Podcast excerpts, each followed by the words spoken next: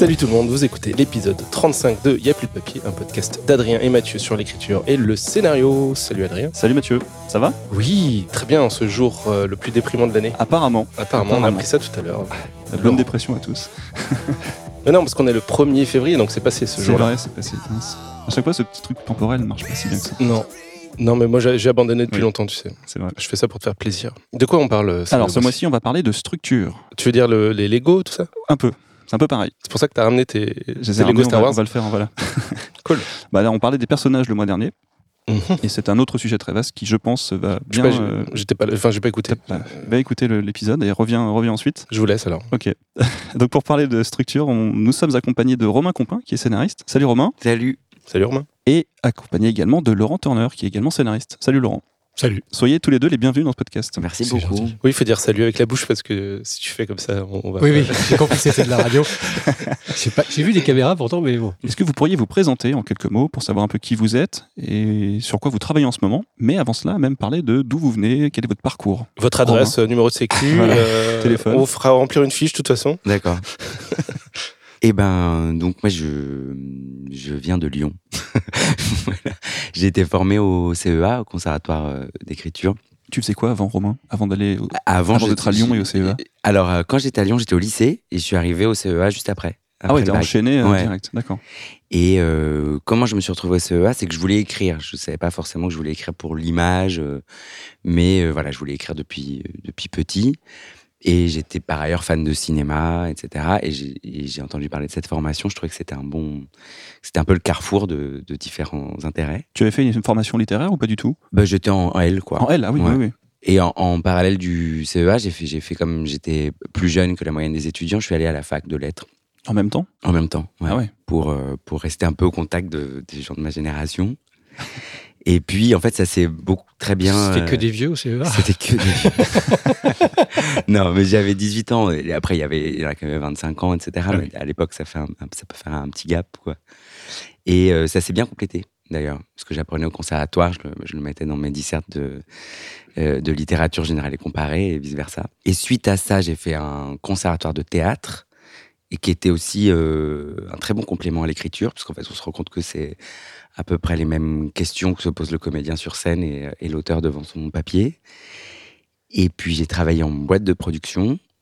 J'aurais Et dû j'ai- dire en boîte de Oui, nuit. j'ai- En boîte de nuit. J'étais ouvreur. Aussi, Et ça m'a beaucoup appris sur la nature humaine. Bah ouais, remarque, ceci Ça dit, aurait pu, euh, oui. ça aurait pu, mais euh, non, j'ai j'ai beaucoup fréquenté les boîtes de nuit, mais j'ai jamais été payé pour. et, euh, et après, donc j'ai travaillé chez Fit Production, et c'est là que j'ai rencontré Alain Lérac, qui est, qui est aussi un, un auteur, qui est enseignant en CEA, et qui m'a donné ma chance, en fait, qui m'a fait travailler avec lui. Et c'est comme ça que j'ai eu mes premiers contrats d'auteur, Une sorte de parrain, finalement. complètement. On pensait que ça se faisait plus trop, mais ça peut se pratiquer. Bah, dans ça s'est encore. fait dans mon cas, ouais. Il t'a fait une offre que tu pouvais pas refuser. Exactement. Super. Et donc, quand tu dis que tu as travaillé avec lui, c'est-à-dire que tu l'as aidé sur des scripts ou alors il t'a Oui. fait travailler sur des scripts? Bah, ça a commencé, en fait, il était euh, directeur littéraire Je sur fais les une- questions aussi. ça Ouais, me Alors, dérange je euh, Il était directeur littéraire sur une, sur une série pour France 2. D'accord. Donc, il m'a embauché parmi les, les auteurs. Et euh, suite à cette expérience, en fait, après, on a développé des projets ensemble. On a vraiment coécrit. euh, voilà. Donc, ça a commencé comme ça. On dirait pas comme ça, mais tu as quand même beaucoup travaillé pour en arriver là. Ça a l'air simple dit comme ça, mais il y a eu beaucoup de sueur et de travail. Quand Ah, même. bah, c'est toujours beaucoup de sueur et beaucoup de travail. hein. Et euh, voilà. Et sur quoi tu travailles en ce moment? Alors, en ce moment, je travaille sur deux longs métrages. Il y en a un qui s'appelle Les Magnétiques, qui est un premier long métrage, euh, où j'ai fait ce que j'avais jamais fait avant, savoir que là, j'ai un crédit d'adaptation et de dialogue. Donc, j'ai vraiment travaillé euh, sur cette partie-là. Et c'est un. Je pense, je peux pas trop en dire, je pense, mais c'est un, c'est, c'est une histoire euh, simple, une histoire d'amour. Et j'ai travaillé aussi sur l'adaptation de, du livre En attendant Beau Jungles d'Olivier Bourdeau, qui sera euh, normalement le troisième film de Régis Soinsard. D'accord. Qui est un carton au théâtre. Oui, voilà. Alors, j'ai pas vu Avec la un pièce. carton de, De littérature, déjà, littérature aussi, ouais. ouais. Oui, le, le livre a eu un gros succès. J'ai pas vu la pièce de théâtre parce que je voulais pas être influencé dans le travail d'adaptation. Mais euh, voilà, jusqu'à présent, c'est une belle histoire. Et avant ça, qu'est-ce que tu as fait euh, Et avant ça, pardon, j'ai fait, j'ai, coécrit, euh, j'ai coécrit un film euh, qui s'appelle Populaire, qui était le- mon premier travail qui a été porté à l'écran, et euh, un autre film qui s'appelle Divine, euh, qui est sorti il y a deux ans, euh, qui a eu la caméra d'or, enfin, qui a été une très belle euh, aventure aussi. Il y aura une, suite d'ailleurs, euh, Euh, Il y aura une suite, euh, oui, pas littérale, mais en tout cas, avec Ouda, on travaille sur, sur son deuxième aussi, D'accord. en ce moment. Eh bien, ça en fait des choses. Cher Laurent, d'où tu viens? Qui es-tu? Tu, tu voilà comme ça, mais d'où tu sors? Eh bien, je, viens de, je viens de Tours. Enfin, je suis né à Chinon. Ça n'a aucun intérêt. Mais euh, je vous le dis quand même. Et euh, voilà. Et qu'est-ce que j'ai? Alors, euh, euh, bah, j'ai fait une école de commerce qui n'a rien à voir avec ce qu'on. Voilà. Comme quoi? Comme quoi. Je fais la même école de commerce que Jean-Jacques Goldman. Voilà ce qui explique cette réussite éclatante. On est les deux Français les plus populaires. hein. Et euh, voilà. Question, Laurent, ça t'a servi Tu as travaillé après dans le. Tu as monté une entreprise Tu as intégré Oui. une société Qu'est-ce que tu as fait Le CAC 40, tu peux nous en parler? Non, non, non, non, non, non. Enfin, ça m'a servi. euh, Si, si, je pense que ça m'a servi un petit peu parce que la prépa m'a servi en fait. La prépa ou le- le- la préparation au concours et tout ça m'a beaucoup servi. C'est-à-dire, j'ai toujours beaucoup travaillé et j'ai continué de beaucoup travailler. Sur la que- rigueur, tu veux dire sur le... Oui, sur la méthode de la méthode de travail, et tout ça, et le fait d'être jugé en permanence. Je me suis rendu compte récemment quand, quand on écrit comme ça, quand on est. On continue d'être jugé en permanence. Il n'y a pas beaucoup de métiers où on est jugé comme ça. Comme, on, on a quasiment des notes à chaque fois, comme quand on était étudiant. En fait, c'est très bizarre comme. euh, c'est comme si on prolongeait ça.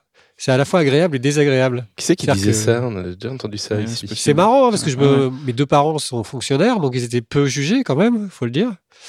Et, euh, et je me rends compte quand même qu'à 50 ans, de continuer à être jugé comme ça, c'est euh, d'avoir des notes même avec. euh, Malgré une maintenant, dans filmographie... euh, Allociné ou des trucs comme ça, on continue d'avoir des notes. c'est vrai, c'est vrai. Parfois très désagréable, mais c'est très, c'est très étrange. Mais Enfin bon. Donc j'ai fait cette école de commerce. J'ai- j'ai- je- je- je- en sortant de cette école de commerce, je devais travailler dans une salle de marché à Bruxelles pour être trader. Ah ouais. Ouais. Et j'ai fait mon service militaire et c'est là que tout a déraillé.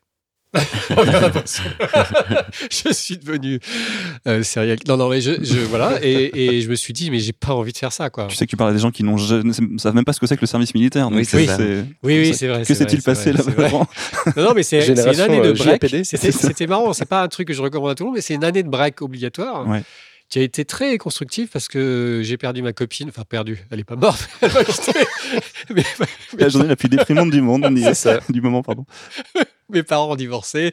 Enfin, tout. J'étais à Paris dans, ce, dans un bureau de merde. Ton chien est mort Euh, euh, ouais, tout ça. Et j'étais forcément. Et je me suis dit, mais euh, voilà, qu'est-ce que j'ai envie de faire de ma vie C'est pas ça, quoi. Déjà, quand j'étais dans cette école de commerce, je faisais partie d'une association qui, qui montait un, un- festival de court-métrage, etc. J'ai- J'allais au cinéma tout le temps. C'était ma passion. Donc, je me suis dit, voilà, bah, pourquoi pas tenter le truc. Et euh, en sortant de là, voilà, j'ai- envoyé des lettres à des gens pour être assistant réalisateur et j'ai envoyé en particulier une lettre assez drôle, apparemment, à un mec que un réalisateur que j'adorais qui s'appelle Philippe de Broca et qui m'a répondu. Ah, super. Je voulais être assistant réal, je savais pas ce que c'était. Il m'a répondu. C'est une lettre que j'ai toujours à côté de moi. Je raconte toujours cette histoire. oui, mais C'est une lettre que j'ai à côté de mon bureau et qui dit euh, Dites-moi, jeune homme, vous m'avez beaucoup fait rire avec votre lettre. Est-ce que vous voulez écrire un scénario avec moi? Ah, génial. Voilà. Voilà. Il suffit de faire des blagues pour euh, écrire des scénarios. en Ouais, ouais, ouais, c'était assez impressionnant. Donc voilà, j'ai travaillé un peu avec lui. Après, j'ai travaillé dans l'animation, dans le, dans le, dans les séries d'animation, beaucoup. J'ai écrit beaucoup et puis voilà. Pourquoi, pourquoi, Laurent ce choix de faire de l'animation euh, Bon, en fait, quand j'ai écrit ce, j'ai écrit un, un traitement avec Philippe de Broca, etc., qui était, ça s'est bien passé et c'était bien, ça se passait super bien et on lui a proposé le Bossu qui devait être réalisé à l'époque par Claude Miller au départ. Et donc, il s'est lancé là-dedans et puis voilà, on s'est perdu de vue, etc. Et je me suis dit, c'est con, j'adore écrire, je, et je, je sais plus comment c'est venu l'animation, mais en tout cas, j'ai écrit une lettre encore à des boîtes d'animation. Et euh, tout de suite, il y en a deux qui ont répondu. Et, j'ai tout de suite travaillé. Ça s'est tout de suite très bien passé. Et, donc, je me suis retrouvé là-dedans à, écrire beaucoup de séries. Euh, euh, j'ai été directeur d'écriture, j'ai créé des séries. Ça s'est super bien passé. Enfin bref, ça m'allait très bien en fait. Et euh, je vais essayer de faire court. Et, et- ouais, pas. Ça a l'air facile dit comme ça. non, mais c'est, je sais pas, mais en tout cas, c'était intéressant. C'était, euh, j'étais avec des gens qui étaient super en plus. euh, qui, voilà, j'étais encadré par des gens super. Une série, c'était Christophe Isard. Vous connaissez pas, c'est pas votre génération, mais c'est le mec qui avait créé L'île aux enfants. Ah ouais. Et euh, une autre série, c'était un, un gars qui était super. euh, et dans la, dans l'équipe, il y avait un mec qui s'appelait Gilles Adrien, qui écrivait aussi, qui est le mec qui a écrit Delicatessen Mmh. et La Cité des Enfants Perdus, et qui m'a repéré. et qui m'a dit tiens, on va écrire un scénario ensemble. Et on a écrit un truc, euh, c'était compliqué. Donc, euh, ce qui était assez drôle, c'est qu'on on allait voir les, les producteurs de cinéma. Lui, il était un peu connu. Enfin, il a vu un César d'ailleurs. Et euh, ce qui était pas mal. Et, euh, Oui, ça aide. et moi, j'étais avec lui et les mecs, ils me demandaient ce que j'avais fait, ce que je faisais. Et je, je disais que j'écrivais des dessins animés. Et franchement, c'était comme si j'avais dit que j'étais boucher charcutier. Donc, C'était pour eux, c'était pas le même métier. Donc ça m'a énervé. Donc j'ai écrit un scénario le soir et le week-end que j'ai envoyé des boîtes de prod et un scénario dialogué, ce qui se fait pas en France. Enfin, ce qui c'est un peu ridicule. Enfin, en fait, euh, voilà, ça a marché, mais euh, C'est quand même plus, plus impressionnant que ridicule. oui. Non, mais ce que je veux dire, c'est que c'est rare que les, enfin, les prods le lisent. Enfin, je Oui. ne sais pas s'ils lisent vraiment les scénarios qu'ils reçoivent. Bon, là, il se trouve qu'ils l'ont fait. Enfin, une boîte, hein, parce que Ouais. j'ai peut-être envoyé ce scénario à 5-6 boîtes. Il n'y a qu'une boîte qui m'a répondu. Une, bon, il se trouve que c'était fidélité, donc c'était pas rien. Pas.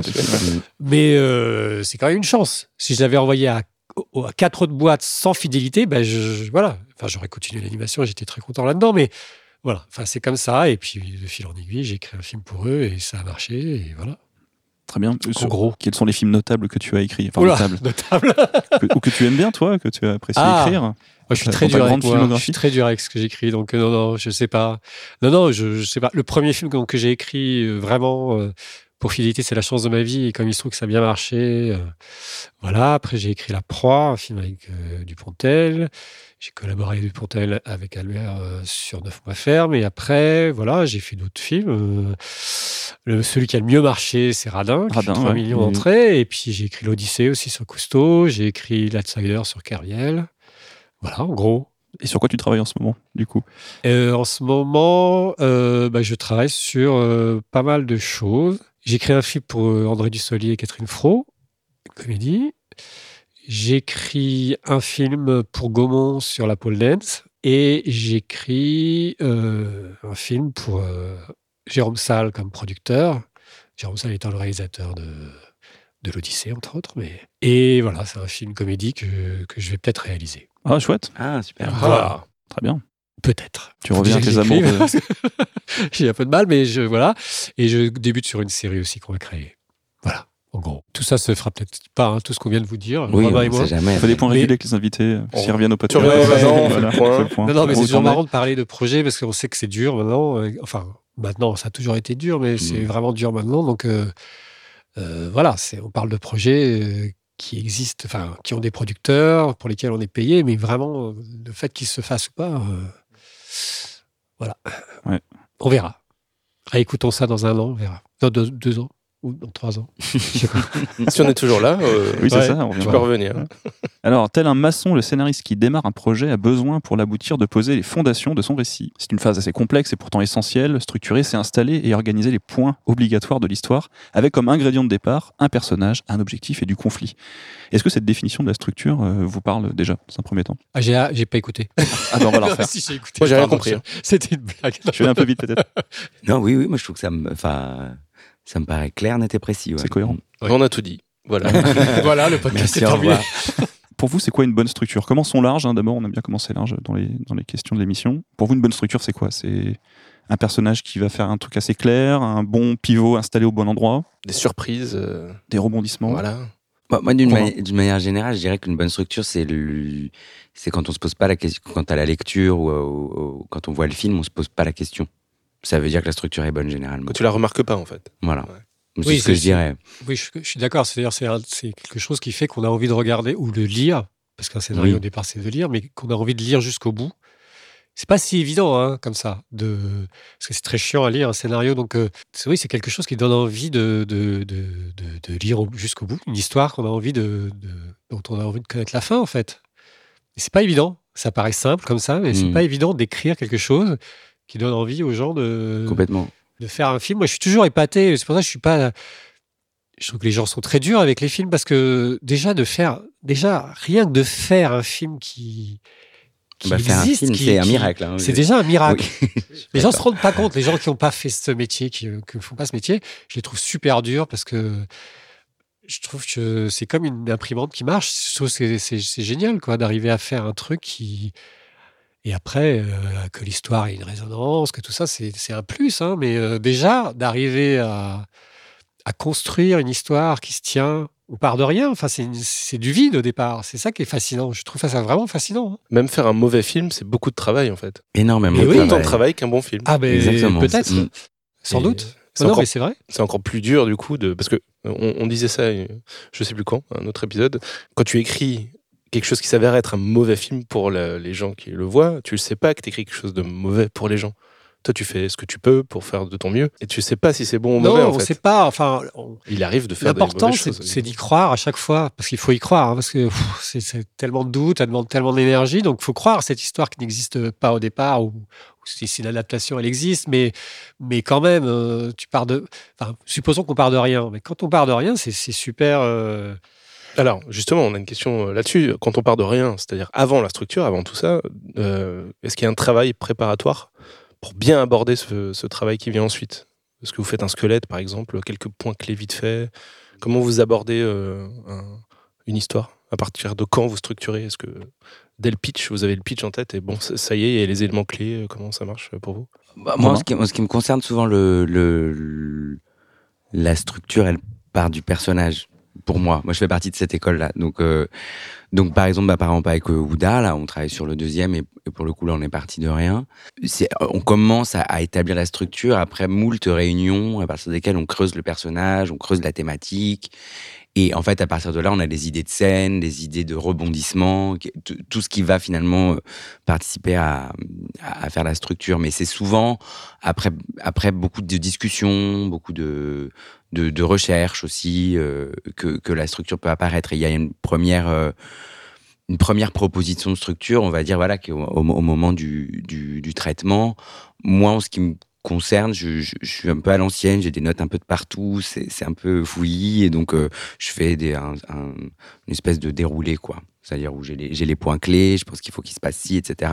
Avec toujours un peu des vides euh, que parfois on que parfois on remplit comme ça un peu comme des béquilles parce qu'on doit rendre un document et qu'on sait bien qu'il manque un truc donc on va trouver un truc euh, et puis que généralement on trouve au fur et à mesure des versions où là vraiment on commence à établir la structure qui est vraiment au diapason avec l'évolution du personnage avec le propos etc etc mais finalement après il y a pas de règle mais moi souvent je sais que la la bonne structure, souvent, euh, je- euh, on la trouve avec euh, mes collaborateurs euh, dans les dernières étapes, mais on doit partir très tôt avec un squelette de, de structure. Et Et mais, Combien de temps, Romain, tu penses de travail préparatoire? Ça représente combien de temps de travail? Ça dépend, c'est très, c'est très, c'est très différent parce que parfois, je pense que par en une semaine ou 15 jours de travail intense avec quelqu'un, on peut, on peut aboutir quelque chose de déjà assez avancé et parfois en, en six mois de réunion à droite à gauche, il y a rien qui sort, donc c'est très très aléatoire.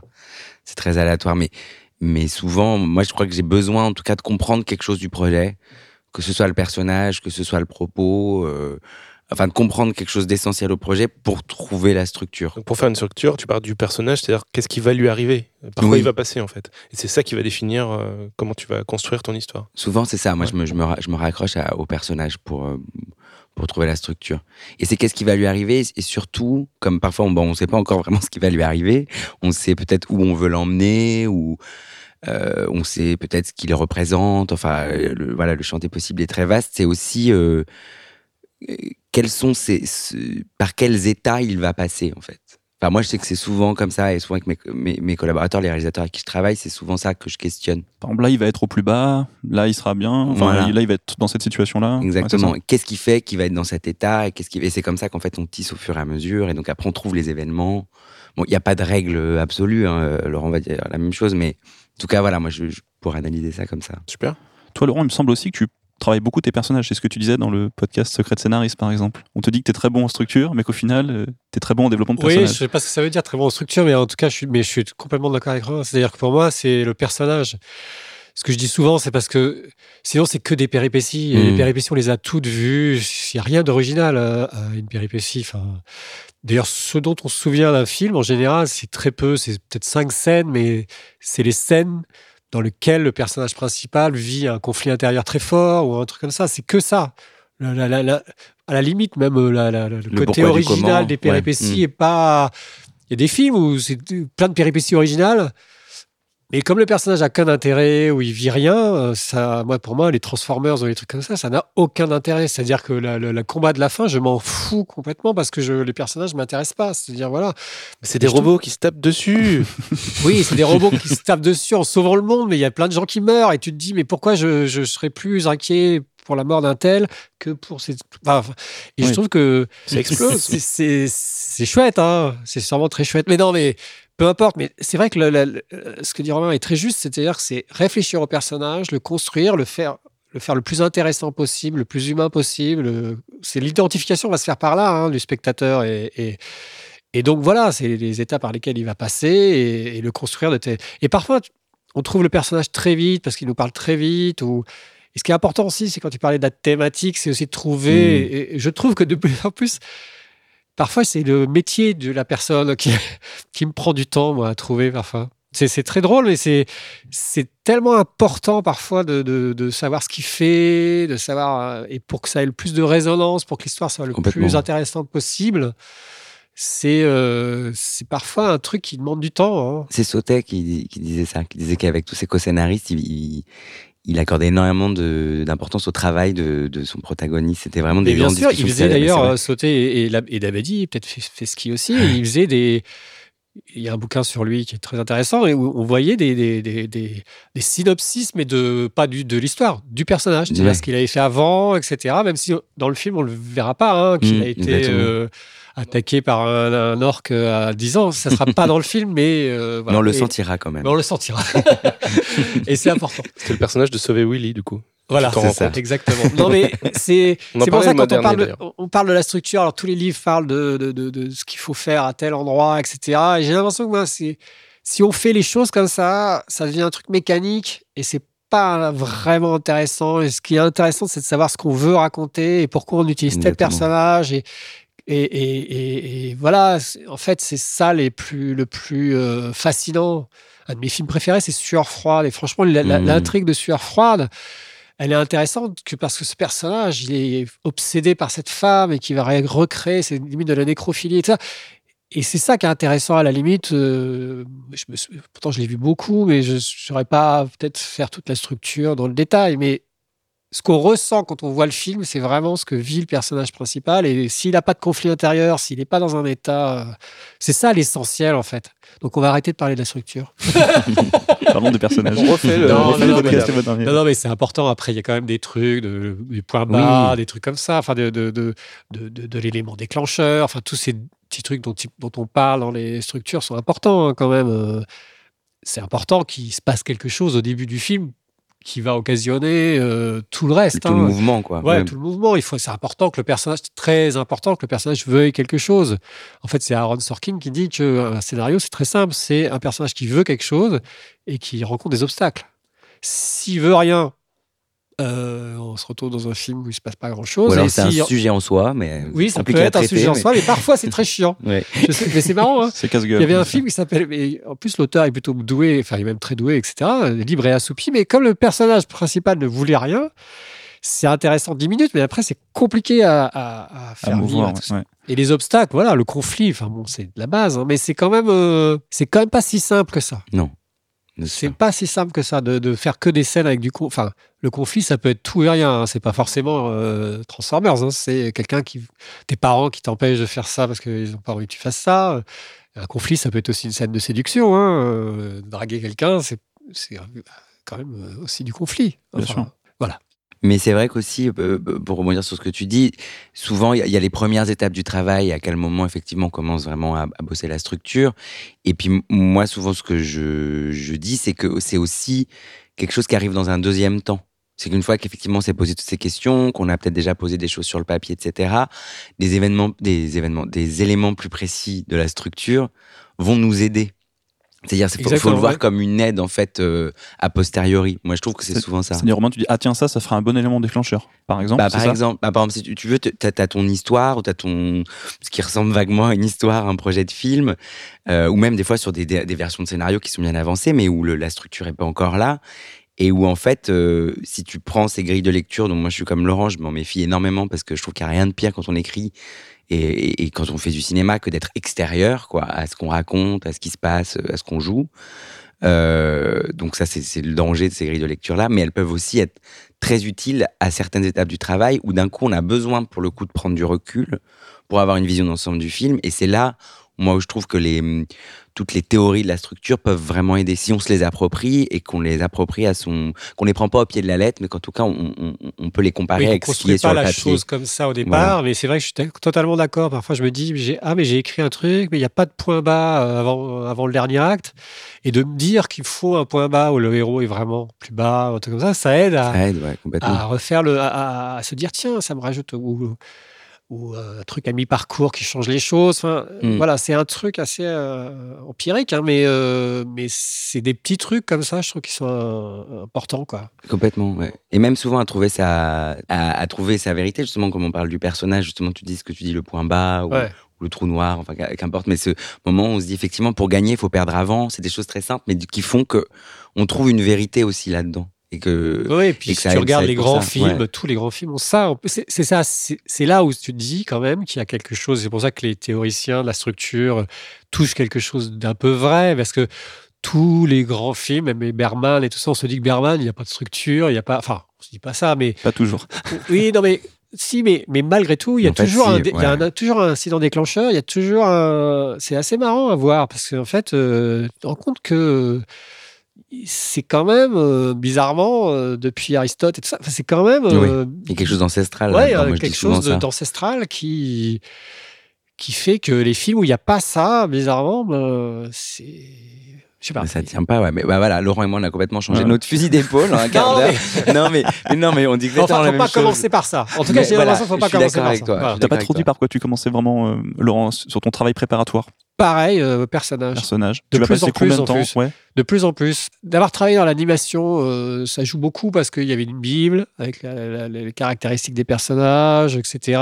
Et en fait, comme euh, ça a aidé vachement à construire les. à- voilà. à- comme c'était intéressant parce que c'était une Bible qui servait à tous les scénaristes. Donc, ça, c'était. c'était euh, voilà, chacun puisait, euh, enfin, pouvait écrire des épisodes d'une même série. euh, D'ailleurs, toutes les séries, c'est comme ça, mais des épisodes d'une même série sans avoir écrit les précédents. Enfin, c'est assez, assez marrant. hein. Et c'est aussi d'apprendre que de mettre certaines caractéristiques à un personnage, il faut les mettre en fonction de l'histoire que tu veux raconter par rapport à ton personnage principal. Je parle des personnages autour. hein. C'est-à-dire que si tu as un ado et que la mère est super compatissante et qu'elle euh, qu'elle autorise tout ce qu'il va faire, ça va peut-être pas nous aider euh, à raconter l'histoire telle qu'on veut la raconter. Enfin, il y a bizarrement, mais ce que je dis souvent, j'ai l'impression que tous les personnages doivent, euh, doivent servir d'une certaine façon à, à ce qu'on va raconter, en fait. Ils- euh, répondent tous à la même question. On peut dire, ça, peut- ça peut être une manière de voir les choses. Oui. Dire que tous les personnages euh, Oui, ont des visions différentes de la même question. de la Enfin, même ouais. question. Et ça nourrit le débat, enfin, ça nourrit le thème de, de, de oui. ça. ouais. Et c'est vraiment un conseil que je donne parce que je trouve quand, quand on débute en, en scénario et tout ça, le personnage, je suis pas sûr que ce soit la première considération qu'on a. Mm. qu'on est. Parce que j'ai l'impression qu'on débute, on a envie d'être malin sur les intrigues, sur les les péripéties, rebondissements, ouais, les ouais, rebondissements et tout ça. Ouais, et au final, ça donne des scénarios où, euh, de toute façon, quand, il faut, c'est pour ça que je dis qu'il faut en lire des scénarios parce que en le lisant, on se rend compte de ce qui fait qu'on s'intéresse à une histoire quand on lit. euh, et ben D'ailleurs, quand on voit un film aussi, hein, c'est-à-dire. euh, il y a des films qui sont super bien faits au niveau des, des- des- mais il y a comme il n'y a pas de conflit intérieur du personnage c'est pas c'est pas intéressant et c'est c'est et c'est en se rendant compte de ça qu'on se dit mais il faut qu'on travaille les personnages avant de partir dans une parce que voilà les histoires on a- enfin, moi les, meilleurs- les films que j'adore c'est vraiment des films où le personnage a vraiment un truc euh, un truc euh, très fort quoi enfin On en parlait le mois dernier sur les. Ouais, bah, ouais. comme quoi, on y revient toujours. hein. Ouais, bah, ouais oui bah oui On aurait dû faire les personnages numéro 2 Voilà. aujourd'hui. Euh, bah, en parlant de structure et toujours au sens très large, est-ce que les trois actes aujourd'hui c'est incontournable? Qu'est-ce que vous pensez de cette notion? Parce que c'est très connu quand même, même le grand public a cette notion de d'histoire en trois actes. Est-ce que oui vous, ou cinq actes ça dépend Oui. en Parce que- 8 avec les gilets jaunes aussi. Mais... non, mais n'empêche que je plaisante, mais c'est, c'est- je trouvais ça très étonnant, euh, le fait de parler d'actes. Parce que tu dis le public et tout ça, moi j'avais jamais. euh, Tu te dis au bout du troisième ce sera fini quoi. Non, c'est ça. Non, mais qu'il y ait une représentation en acte. C'est vrai que le- le- la notion d'acte, Euh, effectivement, je, pense- je pensais pas qu'elle était aussi présente dans le. Mettre Ouais, un costume en gilet jaune. c'est du tu théâtre au final. Euh, voilà, mais effectivement, tu dis peut-être que le public est, est très au courant maintenant des actes et tout. Moi, ça me paraissait pas forcément évident, mais a priori, oui, maintenant. Et- Vous vous en servez? Ça vous arrive de vous dire, tiens, dans l'acte 2, c'est un peu fait ici, ou acte 1, ici, il faudrait qu'on travaille ça C'est des... Ou pas spécialement? Je vois Laurent qui me regarde du, de manière dubitative. Non, non, non, non, je pense pas que. Je pense pas que. C'est intégré en fait. Ouais, Ouais. c'est presque naturel, comme je naturel. disais tout à l'heure. J'ai l'impression que c'est un peu naturel. euh. Ça se fait naturellement. Après, moi, j'ai. je- bah, ça dépend avec des, des- des réalisateurs avec qui je travaille, mais c'est vrai que j'aime bien ça, pour le coup. Parce que. quand tu travailles avec un réalisateur qui, lui, est peut-être pas habitué à tout ça, ou du moins pour qui c'est pas clair. que Ah, moi, à- souvent, je construis, euh, même si pareil, c'est pas forcément conscient, mais à, à force de, de travailler la matière, je construis plutôt en cinq actes. Bon, après, c'est trois actes euh, qu'on divise plus, mais, mais euh, je travaille plus en cinq actes parce que ça me permet d'avoir plus de mouvement dans l'histoire et plus de mouvement dans l'évolution du personnage. Et voilà, et parfois, ça peut être un. un- Moi, ça m'aide quand même parce que je me, je me rends compte, je me dis, je, vois dans les, dans les équilibrages où je me dis, voilà, mon deuxième acte, il fait. Enfin, ce qu'en tout cas, je crois être mon deuxième acte, euh, fait la moitié du film, il y a un truc qui va pas, par exemple. Ça, ça aide pour ça par rapport à des questions de, de, de rythme, en fait, même presque. Ouais, mais je suis d'accord là-dessus, mais c'est vrai que je, suis- pour le coup, j'ai lu beaucoup de scénarios de Preston Sturges, un, c'est un réalisateur américain des années 30. Ouais, quand même, hein, ça impose. Et euh, de scénarios de Billy Wilder et tout ça. Non, mais c'est super intéressant de voir et de Lubitsch. Eux, ils décomposaient le, les scénarios en blocs. Mm. C'était euh, A, B, C, D. Il y en avait à peu près 7 en général des comédies d'une heure et demie. Et en fait, c'est des unités de, temps qui sont assez intéressantes. À, à- il y a un théoricien qui parle de séquences. euh, enfin, je je sais plus comment il s'appelle, mais et en fait, c'est le héros veut quelque chose. Pour le, en gros, je vais faire un exemple, hein, mais il veut euh, draguer telle fille. Il sait que pour draguer telle fille, il faut parler à son meilleur copain. Ok, ça c'est le premier bloc. Il arrive à parler à son meilleur copain, et donc, mais ça déclenche autre chose. Il sait que par, en parlant avec son meilleur copain, il faut qu'il obtienne euh, tel anneau parce que la meuf, parce qu'il sait par son meilleur copain. Et donc, ça fait un deuxième bloc où il va essayer d'obtenir cet anneau. Je dis n'importe quoi. hein. Ah ouais. C'est pas un super scénario, notez rien, mais. et, et en fait, de, et ça fait des blocs de 10 minutes Ça à se peu passe en terre du milieu, on est d'accord. C'est ça. S'il y a des producteurs qui nous écoutent, Là, mon il, agent s'appelle. il prépare les- il prépare déjà les contrats, là, je pense. Je pense. oui, non, il faut qu'il appelle vraiment. Enfin, en gros, voilà. Euh, euh, et ça, c'est. euh, Ça sort et- quand ça, je pense que ça va être un super film. Mais, mais euh, et, et c'est marrant de voir les scénarios de, de Wilder ou de, de Lubitsch ou de Preston Sturges parce que c'était vraiment des unités comme ça de, de 10 minutes en 10 minutes à peu près. Est-ce que tu t'en sers, toi, Laurent de Tu, tu l'as intégré aussi? Euh, ben, c'est un peu. C'est, un truc que j'intègre après, c'est-à-dire je, une fois que j'ai un peu voilà euh, les idées marquées comme, comme vraiment exactement, hein, j'ai, des idées de scène parce qu'en fait c'est plus des idées de situation euh, pour que l'histoire ait un peu de quelque chose de, de- et après j'essaie de voir un peu euh, ce que ça ce que ça signifie en termes de blocs un peu. Parce que ce qui est intéressant dans cette histoire de je- c'est que ça relance l'histoire toutes les 10 minutes et en fait, là, le, de- c'est un peu technique, mais euh, scientifique même. C'est que les gens, ils ont, alors de plus en plus avec les séries et tout, ils ont un temps de concentration qui est assez euh, limité. Ouais. Et 10 minutes, c'est presque, c'était, la durée d'une bobine hein, dans le temps. Mhm. Avant, il y avait les petits trucs sur le coin. En fait, c'était l'indication pour le changement de bobine. Et c'est, et c'est marrant parce que c'est vraiment un truc où à la télé, enfin aux États-Unis, ils coupent le- les trucs tous les 10 minutes, donc ils ont besoin de ça. Et en fait, tu te rends compte que les gens ont- ils ont plus cette patience. euh, C'est pas un roman qu'on fait, c'est des films. Il faut que ça bouge quand même un peu. Enfin, bouge. Pas forcément bouger. l'intérêt au soit renouvelé euh, régulièrement, Action, hein, mais euh, Du coup, sur cette notion de, de trois actes, toi, tu parles du point bas. euh, tu disais tout à l'heure, nous, on appelle ça la fin de l'acte 2.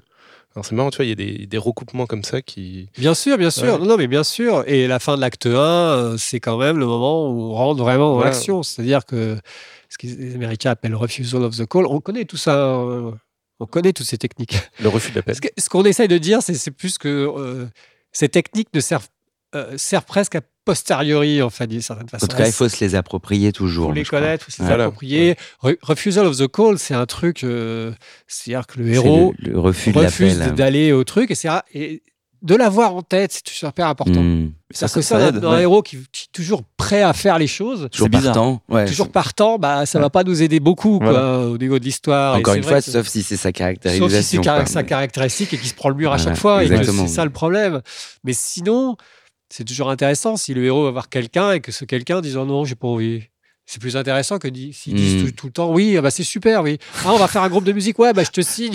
Ouais, c'est super, tes chansons marchent tout de suite. Bah non, on voit bien qu'il n'y a Il y a pas d'histoire en ouais, fait. ouais. Mais, c'est- mais du coup, c'est vrai que pour parler technique aussi par rapport aux, aux gens qui nous écoutent, ou par Ils rapport ça, aux théories, bah, bah, justement, parce que moi, c'est celle qui est- de- dont je suis le plus fan, qui est, qui est celle-là, en fait, qui est celle du voyage du héros. Et donc, ça, ça rejoint tout ce qu'on dit sur le personnage, etc. C'est Ah, The Hero's Journey. Bah, c'est Voilà. ça le, c'est ça le théoricien. euh, Joseph Campbell. Joseph Joseph Campbell. Campbell. Voilà. Et euh, moi, j'ai donné des cours aussi, et, je l'ai appris aussi au, conservatoire, cette, théorie du voyage du héros.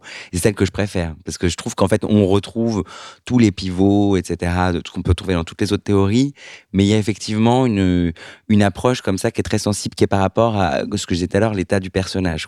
Il est dans son monde ordinaire, euh, euh, il y a un appel de l'aventure, il le refuse, finalement il y va, en chemin, etc. Et moi, j'adore cette manière de se raconter l'histoire, mais qui est extrêmement structurelle pour le coup. Voilà, Ouais. me permettez de rebondir là-dessus. Et juste je fais une petite parenthèse, mais parce que vous disiez par rapport aux, aux actes. euh, euh, alors déjà par rapport au On dit voyage. rien, tu sais. On Euh, non, mais déjà par si vous rapport voulez s'y au, entendre quelque chose. au, au voyage du héros, c'est vrai que si on le découpe, on peut tomber sur ces cinq actes dont je parlais. On peut tomber sur les trois aussi, mais, mais si on le découpe encore plus, on peut tomber sur les cinq. Et par ailleurs, pour partager, pour partager euh, mon expérience, c'est vrai que cette, ce- cette découpe en actes avec euh, Ouda sur Divine, elle nous a beaucoup aidé. Parce qu'elle nous a aidé, mais en fait, au-delà du- de l'écriture du scénario, elle nous a aidé même en prépa. C'est-à-dire que sur, Divine, Ouda m'a beaucoup impliqué dans la prépa, ce que je trouve très intelligent, et je pense que ça devrait être le cas de, de plein de binômes de réalisateurs euh, scénaristes. Et en fait, on découpait même le plan de travail en actes. Et du coup, tous les gens qui travaillaient sur le film avaient conscience qu'ils travaillaient sur tel acte ou sur tel acte. Alors, c'était pas pour faire un cours de dramaturgie, mais c'est que d'un coup, en termes d'énergie, on disait Attends, non, mais là, c'est pour une scène, cette scène, elle est dans l'acte 3. Et en fait, c'était assez génial de voir euh, toute l'équipe technique, artistique, etc., travailler- à partir de principes de dramaturgie drôle. qui en fait aidait à euh, même très concrètement en fait à organiser euh, le, le tournage en fait et et ça c'était une super expérience par rapport à, à la structure pour le coup parce que c'était c'était comment la structure va aider aussi concrètement dans la fabrication du film en fait. Et, euh, et c'était assez euh, chouette en fait quand moi je passais dans les bureaux de prépa et que je voyais tous les scènes à scène avec euh, premier acte alors on a toutes ces scènes là deuxième acte, et c'était chouette parce que du coup ça permettait à tout le monde de parler le même langage en fait. Voilà c'est une petite Super, expérience ouais, mais très c'était bien. Vive la structure. Est-ce qu'il faut connaître la fin de son histoire pour pouvoir structurer? Ça, ça peut aider mais souvent euh, moi je trouvais la fin ça c'est hyper Ou compliqué avoir une fin en tout cas Avoir une fin. C'est bien d'avoir une fin parce que moi je trouve que si on sait où on va, euh, voilà, on peut travailler de comment y aller. Et après, effectivement, ça bouge tout le temps, je trouve. Mais effectivement, euh, souvent, la fin, pour moi, elle, même si c'est pas forcément à, à prendre de manière littérale, mais la fin, elle, elle, elle nous dit quelque chose. Elle a soit un propos, ou elle donne un éclairage différent au propos, ou et c'est là où on veut aller. Je trouve c'est essentiel de savoir où on veut aller. Mais souvent, je pense que c'est bien d'avoir une idée d'où on veut aller, mais que bah, où on va, ça change au fur et à mesure de l'écriture. Oui, s'autoriser que ça puisse changer, mais en tout cas, ne- euh, c'est dur de démarrer sans avoir Ouais, une, je un ça truc en compliqué. Ouais. Trouve ça compliqué. Mais euh, bon, évidemment, on le fait parce qu'en fait, des moments où on ne sait pas où on va, il faut bien sortir quelque chose. Donc, euh, et c'est en faisant que la fin peut apparaître. Mais c'est vrai que structurellement, moi, tout à l'heure, je disais que souvent sur tous les projets où j'ai travaillé, je peux pas dire que souvent, je pense que j'estime que qu'on a trouvé la structure en fait à la fin, la vraie, même s'il y avait déjà des bouts euh, selon les versions et que on n'a fait que peaufiner, peaufiner, peaufiner. Mais et aussi pourquoi on trouve la vraie structure? Parce qu'on trouve la vraie fin, quoi. Sou- Souvent, je trouve que c'est quand même lié. Laurent, ça t'est déjà arrivé de partir comme ça, sans fin Beau, cette phrase. Ouais, c'est magnifique. C'est magnifique. Mais c'est la, vie du scénariste que C'est tu ça. viens de décrire. Non, non, mais oui. Faire une histoire sans fin Faire une histoire sans fin. Voilà, exactement. Non, non, non, mais c'est dur la fin. Moi, j'ai beaucoup de mal avec les fins. C'est très difficile. Il y en a, il y a eu des films où j'ai enfin, j'ai eu la fin, où j'avais la fin, euh, et c'était bien, quoi. Ça aide beaucoup. Et mais souvent, c'est pas le cas, quoi. Souvent, c'est pas le cas, et souvent, c'est ce qui bouge le plus, bizarrement. Donc, euh, parce que l'exposition, je vais pas dire que c'est facile l'exposition, mais c'est quand même un peu le pitch qu'on a au départ. Donc, on a déjà des, souvent, Oui. on a déjà les scènes du début, Oui, etc. ça on va les très a, vite, euh, plus ou moins, elles bougent, hein, mais c'est pas ce qu'il y a de plus difficile. L'acte 2, c'est très difficile parce qu'il faut relancer l'action, etc. Mais la fin, c'est vraiment bizarre. C'est- Ça a été rare que j'ai eu vraiment la fin au- au- avant de structurer et c'était ça m'a beaucoup aidé quoi de l'avoir. Mais souvent, c'est plus c'est plus une envie, un désir de fin, mais c'est presque plus flou, quoi, que ça. C'est pas. Et, euh, et c'est vrai que parfois, quand tu retrouves la fin, ça peut te permettre de changer des trucs avant, c'est-à-dire pour arriver à telle fin, d'avoir ce truc. C'est un sentiment hyper agréable. d'ailleurs. Ouais, ouais. D'un coup, tout se fluidifie, euh, tout ce qui est en trop. Parce que je trouve souvent, quand on écrit des, des, des, des scénars, on a tendance à, à être redondant, souvent, dans les, dans les scènes ou dans le propos ou dans un état de personnage qui finalement patine un peu. Et souvent, quand on a la fin, sou- souvent, les choses se- sont à la bonne place. Ce qui est un sentiment, je trouve, de, de jouissance absolue. Quoi. Quand, euh, après euh, des mois de, de recherche, d'un coup, les choses se mettent à la bonne place. Et c'est ce qu'on voulait faire, et c'était pas tout à fait écrit comme il fallait. Enfin, je trouve que la fin aide beaucoup, beaucoup à, à Ouais, régler puis tout ça. C'est vrai que c'est compliqué quand on écrit un traitement, on n'a pas les dialogues, etc. Et Ouais, donc c'est très dur. C'est bizarre, mais je crois que de tout ce que j'ai écrit, il n'y a pas un traitement qui ressemble au, au film euh, terminé. Vraiment pas. Enfin, il y a des, des éléments, évidemment, il y a des, des trucs, mais euh, la structure bouge beaucoup entre le traitement et euh, le film fini, quoi. Enfin, et le, même le scénario terminé. C'est très, c'est très intéressant parce que c'est quand même des étapes par lesquelles on doit passer euh, contractuellement, en général. Enfin, Mhm. Et, et c'est marrant parce que avec l'expérience, tu te rends compte que bah, le traitement donne envie ou pas envie, mais c'est rarement Le film. le film. C'est, il y a des éléments hein, évidemment, mais Est-ce qu'il faudrait s'en passer alors? Bah, c'est qu'on pourrait s'en compliqué passer? en même temps parce que Ouais, c'est compliqué. Qu'est-ce que vous appelez traitement? C'est un- c'est 40 pages, c'est ça à peu Ouais. près? Ouais. Ouais, ouais, ben oui, c'est raconter l'histoire sans les dialogues. Enfin, il y a peut-être des éléments de dialogue, mais enfin, en tout cas, raconter l'histoire, c'est très étrange le traitement. Parce qu'on demande de résumer un film qu'on n'a pas trouvé encore, en fait. Ouais, C'est une promesse. Et en plus, dans le traitement, la structure, elle apparaît d'autant plus, puisque c'est. Voilà, c'est un n'y document plus sec. ouais, il y a pas les dialogues, il y a tout ça. Et... Donc c'est- un drôle de travail à l'envers un peu et un, peu douloureux, Ouais. enfin souvent ce qui me concerne, mais qui est aussi un mal nécessaire parce que ça aide à se poser des questions. Mais c'est vrai que ce que- aussi ce que je trouve fascinant moi dans la structure, c'est que dans un scénario tout est structure. Encore une fois, ça n'empêche pas la vie, etc. Au contraire, mais même un dialogue, euh, quand on écrit un dialogue, on structure le dialogue et le dialogue structure la scène, etc., etc. Et c'est vrai que moi souvent je, trouve le ton d'un scénario et même la structure d'un scénario quand je commence à écrire, à faire parler un peu les personnages à droite à gauche. Ce qui est très dangereux parce qu'après on peut, on peut se perdre complètement dans des dialogues. Il faut déjà avoir quand même une idée, euh, un squelette, on va dire. Mais en faisant parler les personnages, je trouve qu'on on peut trouver aussi la structure. Enfin, c'est, voilà, c'est un travail de ping-pong quoi qui se répond. Et, euh, et je suis d'accord sur la, la douleur de, de l'écriture du traitement. Ce sera le titre de l'épisode. Ouais, la, douleur, la douleur du traitement. la douleur du traitement. C'est joli. Parlons un peu de, de méthodologie. Parce que on se dit peut-être qu'une bonne structure, c'est lié à une bonne organisation. Est-ce que quelqu'un de très méthodique, très structuré dans sa vie, dans sa façon de travailler, va pondre des histoires très structurées. Est-ce que c'est quelque chose que vous, vous constatez ou pas? Est-ce qu'il faut être rigoureux et organisé pour euh, faire de la bonne structure? Pour avoir travaillé avec pas mal de réalisateurs et, et même de co-scénaristes parfois, c'est marrant de, de constater que les films ressemblent à leurs réalisateurs Oui. et ressemblent aussi à leurs scénaristes. C'est parce qu'en fait, cette structure de pensée qu'on a, chacun a une structure de pensée différente, influe vachement sur ce qu'on écrit et sur ce qu'on. J'ai souvenir de quelqu'un qui était supra confus dans ce qu'il disait. Et ça se ressentait aussi dans la, la façon dont il construisait les scènes était très confuse aussi. Donc je pense quand même que si tu as un esprit euh, un peu rationnel ou mathématique, bizarrement, ou des trucs comme ça, ça influe quand même sur ta façon de, voilà, de, de faire les scènes. Et même, euh, c'est marrant, hein, mais c'est dans la vie, tu, tu vois les gens, ils sont totalement différents. Dans une soirée, il y en a un qui s'évertue à vouloir faire rire, il y en a un autre qui, qui- qui- qui écoute, il y en a un autre qui s'évertue à vouloir faire pleurer, il y en a un autre qui pense qu'à draguer, enfin bref. Et je pense que ça se ressent aussi dans, le, dans, le- dans, le- Dans le dans la façon de voir ouais. les choses Oui, c'est ça. Ouais. et donc de décrire au final. Donc c'est quand même, euh, je sais pas si c'est ça la question, mais en tout cas, c'est ce que je hein. voulais dire. C'est ça la réponse en tout cas. Romain, tu disais par exemple, toi, tu as des, des- des bouts de papier partout, tu prends des notes, Oui, etc. Ça plus bordélique comme Voilà, ça. ça a l'air bordélique. c'est Oui, que ça mais te c'est un peu le. Pourtant, tu arrives à canaliser ça et à, à structurer euh, proprement. Oui, mais en fait, c'est par rapport à la. Je suis tout à fait d'accord avec ce que disait Laurent, mais aussi par rapport à.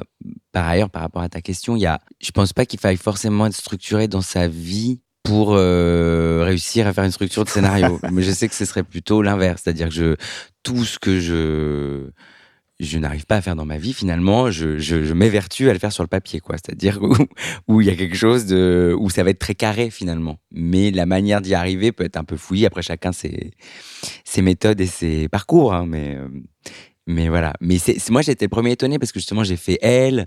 Après, j'ai fait une. Enfin, j'ai toujours eu le profil euh, littéraire parfait. euh. Oui, parce que déjà en, en littéraire, tu dois quand même structurer une dissertation, c'est déjà en un fait, travail oui. euh, de Mais c'est vrai que c'est un truc que j'ai mis du temps à, à capter. Et quand il y a des réalisateurs euh, qui m'appelaient en me disant j'ai besoin de toi pour la structure et tout, ça me faisait doucement rire. je, je comprends pas. Moi, je suis censé être un rêveur, un peu. euh, mais pas du tout. Qu'en fait, je me suis rendu compte qu'il y a une partie de moi qui a un esprit extrêmement mathématique, mais que voilà, quand il est mis au service du sens, dans le meilleur Oui. des cas, etc., etc. Mais mais euh, voilà, paradoxalement pour la petite histoire dans la vie, je suis complètement bordélique, quoi. Mais euh, dans mon travail, euh, Mais c'est intéressant ce que tu Mm. dis parce que justement, le côté rêveur et mathématique, je trouve que c'est c'est le- le- la combinaison idéale en fait. Parce que moi, je fais comme. euh, je fais, au début, c'est des notes dans tous les sens. D'ailleurs, mes carnets sont illisibles. Ma Ouais, femme, ouais, quand elle les regarde, elle se dit Mais comment je pourrais. Si tu mourais, je pourrais pas. c'est pense déjà je ne pourrais pas terminer le C'est scénario. histoire d'héritage. Bon, Enfin, c'est Ouais. non, mais, moi, je me pose souvent la question. Je me dis, oh là si jamais euh, là, ma vie s'arrêtait maintenant, la honte, quoi, parce que. Ah oui, c'est dans tous les sens pareil. Et en fait, ça n'empêche euh, pas derrière d'être structuré. de d'arriver- Par contre, il n'y a que toi qui peux arriver à structurer ce que tu as écrit parce que c'est euh, illisible. hein. Enfin, c'est pas. c'est Des... Mais c'est assez, c'est assez intéressant parce que mais ça va être pareil. C'est... Cette partie de rêve, moi, c'est celle, la partie que je préfère. hein, De là, largement. Cette prise de notes et tout ça, pour, pour moi, elle pourrait durer 4 ans que je serais heureux. Ce qui est douloureux, c'est après de structurer Passage à l'acte. ouais. passage à l'acte, d'écrire le traitement, euh, etc. Même d'écrire le scénario, c'est un peu Tu le vis douloureux. comme une douleur, euh, en tout cas. C'est ce que tu dis. Oui, c'est intéressant pour parce que moi, c'est ça l'autre jour. Pour moi, c'est assez douloureux. Mais si tu écoutes beaucoup d'écrivains, ils trouvent ça très douloureux, hein, l'écriture. Je sais pas pourquoi on le fait d'ailleurs, mais c'est une nécessité, j'imagine. Je sais pas, mais mais c'est quand même douloureux. Alors que cette partie où tout est possible, où tu as des idées qui se retrouvent pas forcément dans le scénario, mais qui c'est une partie super agréable où je suis au café, je, je- je- je note plein de trucs, je note plein d'idées. Ça, c'est vraiment le meilleur Mmh. moment pour moi, vraiment largement, hein. très largement. Je pouvais être payé que pour euh, avoir des idées comme ça, Pour rêver. non, mais ça serait génial. Mais je pense que d'avoir les deux, la partie rêve et la partie euh, structure, d'avoir ça en soi, c'est le- le- le- le- la base d'un- scénariste, je pense. Ouais, de- je suis d'accord. J'ai l'impression hein, que c'est. euh, Mais d'avoir les deux, absolument. Si t'as que la partie structure, ça sera pas possible. Ça Et peut être un peu chiant, quoi. Ouais, en plus, ça va donner des trucs faire, assez, enfin. assez. Voilà. Et si t'as que la partie rêve, ça risque d'être un peu. Nous, c'est pour ça qu'on est deux, du coup. Parce que comme ça. Non, mais deux, c'est pas. Mais deux, Bah c'est oui. pas mal pour ça. Non, mais Bah vraiment, deux, c'est pas, c'est mal. Hein. Enfin, nous, on est souvent deux avec le Real. Avec le Real, euh, ça arrive à Au moins, puis ouais. De toute façon, C'est mais. qui, euh, c'est qui le rêveur? C'est plutôt toi. Qui le. structure, c'est plutôt toi, d'accord. Tu vois, Je sais pas. structure Je sais pas. Mais par exemple, j'en ai écrit quand même pas mal seul. Et j'ai de plus en plus de mal, en fait. À écrire seul? Ah oui. euh, Enfin, pas plus en plus de mal au niveau du, de la faisabilité, mais de mal à vivre ça. Ouais, vivre, ouais. Ouais. Hmm. Je trouve que c'est c'est, euh, quelque chose que je, que je vivais très bien avant et je vis de plus en plus mal. On pourrait croire qu'on a des acquis, mais j'ai l'impression qu'on n'a pas d'acquis. J'entends déjà Audiard en parler. C'est-à-dire, ça fait quand même combien de films, etc. Et on pourrait se dire que quand même, on part avec un acquis euh, euh, important, quoi. Je pense qu'un musicien, il s'améliore au fur et à mesure. Il part d'un acquis. euh, Moi, j'ai pas l'impression d'avoir d'être meilleur comme mes débuts. Et tu préfères aujourd'hui travailler, J'ai euh, même l'impression d'être moins bon. tu préfères Mais, euh, travailler en groupe, enfin à, à deux en tout cas. hein, Bah là, par exemple, sur les trois projets dont je parlais tout à l'heure, hein, il y en a un que j'écris avec ma femme, ce qui n'est pas facile non plus, hein, c'est un autre problème. et, euh, et les deux autres, j'écris seul. Et c'est vrai que je, j'ai appelé le producteur d'un des deux il n'y a pas longtemps pour lui dire je, je pense que je vais avoir besoin de quelqu'un, parce Ouais. que bah, c'est celui sur lequel je vais- que, que je vais peut-être réaliser. Je me rends compte pour la première Mais oui. fois que d'habitude, tu as le réal, et mais même s'il écrit pas, il est là et il te dit ah non ça non ça. Il y a quand même quelqu'un en face, autre que le producteur. Ouais, ouais. Et c'est la première fois que je me dis merde. euh, en fait, je- si je me mets dans la peau d'un réal, eh ben même si je suis scénariste à la base, j'ai besoin. Mais Billy Wilder, il, écrit écrit quelqu'un. hein, ouais, Lubitsch, bah oui. il écrit avec bien il y avait deux, trois scénaristes. hein. C'est Lubitsch quand même. Enfin, je veux dire, c'est pas. Ah euh, ouais, c'est ça. donc, euh, bah, mine de rien, tu te dis, euh, c'est important. C'est, j'espérais pouvoir faire tout tout seul, mais non. Et toi aussi, Je suis Romain, pas Charlie tu, Chaplin. hein. tu travailles pas tout seul non plus en fait. Enfin, tu Non. es souvent en collaboration. Je suis souvent en collaboration. Après, il y a souvent des moments. Bon, après, je pourrais reprendre chaque projet, oui, mais oui, il y voilà. a toujours des moments où je suis quand même tout seul. Face, euh, voilà, face au, face au C'est-à-dire, bébé, quoi. T'écris Mais- la V1 tout seul. Enfin, Oui, quand je dis après, écrire, tu la y a tapes tout seul. Ouais, voilà, il n'y a pas de. Vous pas avec le réal face à Non, l'ordinateur. souvent, moi, ce que je fais, après, bon, je- enfin, chaque- il y a plein de projets où ça n'a pas été le cas, etc. Mais d'une manière générale, moi, la manière dont je travaille, c'est que je fais beaucoup de réunions avec le réalisateur. On discute, on trouve des idées, on les machin, etc. Et il y a un moment où je pars tout seul Pour les confronter. Et, donc, dans l'écriture, vraiment, qui est dans l'incarnation et qui est de- ce fameux passage à l'acte qui peut être douloureux. Pour toi aussi. Pour moi aussi, bien sûr. Parce que c'est toujours douloureux, je trouve, de faire des choix et d'être toujours dans cette incertitude de dire est-ce que c'est le bon choix, est-ce que c'est la vérité, etc., etc. Puis bon, après, on a largement le temps de, de, de, les, remodeler, co- ouais. de les confronter. Mais, euh, mais c'est vrai que donc il y, a- il y a cette solitude de, même s'il y a pas mal de projets sur lesquels j'ai travaillé, on est plusieurs à, à les avoir signés, il y a quand même toujours un moment moi, dans mon travail sur ces projets où j'étais seul avec le, avec le bébé, quoi. Hmm. Et c'est d'ailleurs Mm. euh, assez intéressant parce que, enfin, aux États-Unis, le fait que tu sois seul avec le bébé fait considérer que tu es, le scénariste unique du projet. Je sais bien que les mecs qui travaillent avec Spielberg, ils ont des séances de travail comme nous, on a avec les réals, enfin, ou avec Scorsese. Je peux pas croire une seconde que Scorsese, enfin, je, je sais d'ailleurs. Malgré tout, c'est John Logan, c'est je sais pas qui, qui signe tout seul. Alors, qui est cet apport Parce que, en fait, ils considèrent, eux, que le fait d'être seul face à l'ordinateur et de, Ouais. de, de- faire les scènes, de les structurer, de faire ça, c'est ça le travail de scénariste. C'est pas, euh, c'est pas le réalisateur qui est avec toi, qui discute avec toi. C'est pas la même chose. Sinon, on pourrait considérer qu'un producteur aussi peut être co-scénariste, puisque le producteur aussi donne son avis et, il- Bien sûr. et le lecteur même, Ouais, ouais, euh, ouais. il peut il se co-signer. Non, mais les crédits sont beaucoup plus clairs, je trouve. Ouais, c'est- une histoire d'eux, ce qui est une chose, Ouais. un script d'eux, Ouais. des dialogues Et ça, c'est pas Je trouve mal. que, le- la distribution du travail est beaucoup plus claire dans les crédits américains. Parce qu'en fait, Mm. elle reflète beaucoup plus le- la, la difficulté que c'est, le vrai, moment vrai, où euh. Parce que recevoir un scénario qu'un mec comme nous a écrit, et même avec l'apport du, du, du réel, hein, mais. euh, bah, c'est, c'est- c'est- c'est- la plupart de, des céréales, ils seraient incapables d'être devant l'ordinateur. D'ailleurs, la plupart sont incapables, pas tous. hein. Je, je- je travaille avec des réels qui étaient capables d'écrire et, de, et d'écrire tout seul. Bien enfin, sûr. tout ça, Mhm. Mais la plupart, ils sont incapables de le faire. Et c'est, voilà, comme moi, à la limite, je sais pas si je serais capable d'être sur le plateau et d'avoir les. On verra. Hmm. Mais c'est pas le même boulot. Et c'est vrai que c'est. Et ça, c'est intransmissible. C'est-à-dire qu'on peut pas dire au réel, mais tu te rends pas compte ce que c'est d'être face à l'ordinateur. Et peut-être qu'ils ont parfois jamais essayé d'ailleurs. Ou, ou- ou j'en sais rien. Mais. euh, Enfin bref. Ouais. Mais c'est c'est ça qui est. C'est vrai que c'est beaucoup plus défini aux États-Unis et c'est pas plus mal. Mais bon. Ah oui, quand on voit cinq personnes au générique, on se dit ah il y a eu cinq personnes qui ont collaboré à l'histoire. Ça paraît. Ah oui, je comprends. il y a- Euh, parfois, euh, sur les films euh, américains, il y, a- il y a cinq noms génériques, mais ils ont été 18 à travailler sur le Ah, bah, bien scénario. sûr. Plus, ouais. Ouais, Oui, ouais, parce ouais. qu'il faut que tu aies écrit euh, au moins, je sais pas combien de pourcentage. C'est Ah très, très ça, précis. Et il y a des En France, en fait, la règle, la règle de le- base en France, c'est si tu as un contrat de scénariste, t'es crédité. Mm. Ouais. S'il reste plus rien de ce que tu as fait, t'es crédité, quoi qu'il arrive. Voilà, l'important, c'est d'avoir un contrat. Je le dis à tous ceux qui nous écoutent. Euh, tout à l'heure, on parlait de refus de l'appel, d'incident déclencheur. Et quels sont les éléments de structure qui vous plaisent le plus, que vous adorez trouver, que, voilà, sans lequel vous ne partiriez pas en écriture? Et que vous aimé le moins, et que vous avez le plus de mal à trouver. Voilà, double question. Alors moi, il y a le... Bah, toujours par rapport au voyage du héros, moi j'adore la, la, la mort symbolique du personnage. La mort symbolique du personnage. Ah, tu peux nous en dire un peu plus? Qui est généralement à peu près au milieu de son parcours. Il y a, c'est ce moment, en fait, en tout cas, d'après moi, c'est ce moment où il est, où il ne peut plus revenir en arrière et où il sera plus jamais le même et où la deuxième partie du récit peut commencer de manière un peu schématique. C'est hein, le mais point de non-retour C'est le point de non-retour. D'accord. Voilà. Et euh, chez Campbell, c'est la mort symbolique. euh, très concrètement, c'est un moment où le personnage descend dans une grotte obscure pour récupérer un, un trésor, euh, un élixir, enfin, qu'importe. Et oui, quand il ressort de la grotte, il n'est plus le même, quoi. Et qu'il est obligé d'aller au bout, en fait. Il est obligé d'aller au bout de sa Ouais. quête. euh, voilà. Et celui que t'aimes le moins, qui est plus dur pour toi à trouver Euh, après, je dis pas qu'il est facile à trouver la mort Ouais, non, symbolique, mais mais, c'est un des moments que je trouve que je préfère, des plus excitants. Je trouve, je me dis ce moment où le personnage peut pas revenir en arrière. Ce qui est dur à trouver en plus, mais c'est dur de trouver le moment où tu vas imbriquer le personnage de manière à ce qu'il puisse pas reculer. Ouais. C'est pas facile à faire. Ah, hein. c'est pas facile, mais euh, mais je sais pas, je trouve que c'est assez poétique quoi comme euh, comme moment. Et alors le plus dur à trouver, oh, c'est toujours plein. Est-ce que c'est juste, je reviens là-dessus, est-ce que c'est le, ce moment dans l'Empire contre-attaque où Luke se voit en Dark Vador?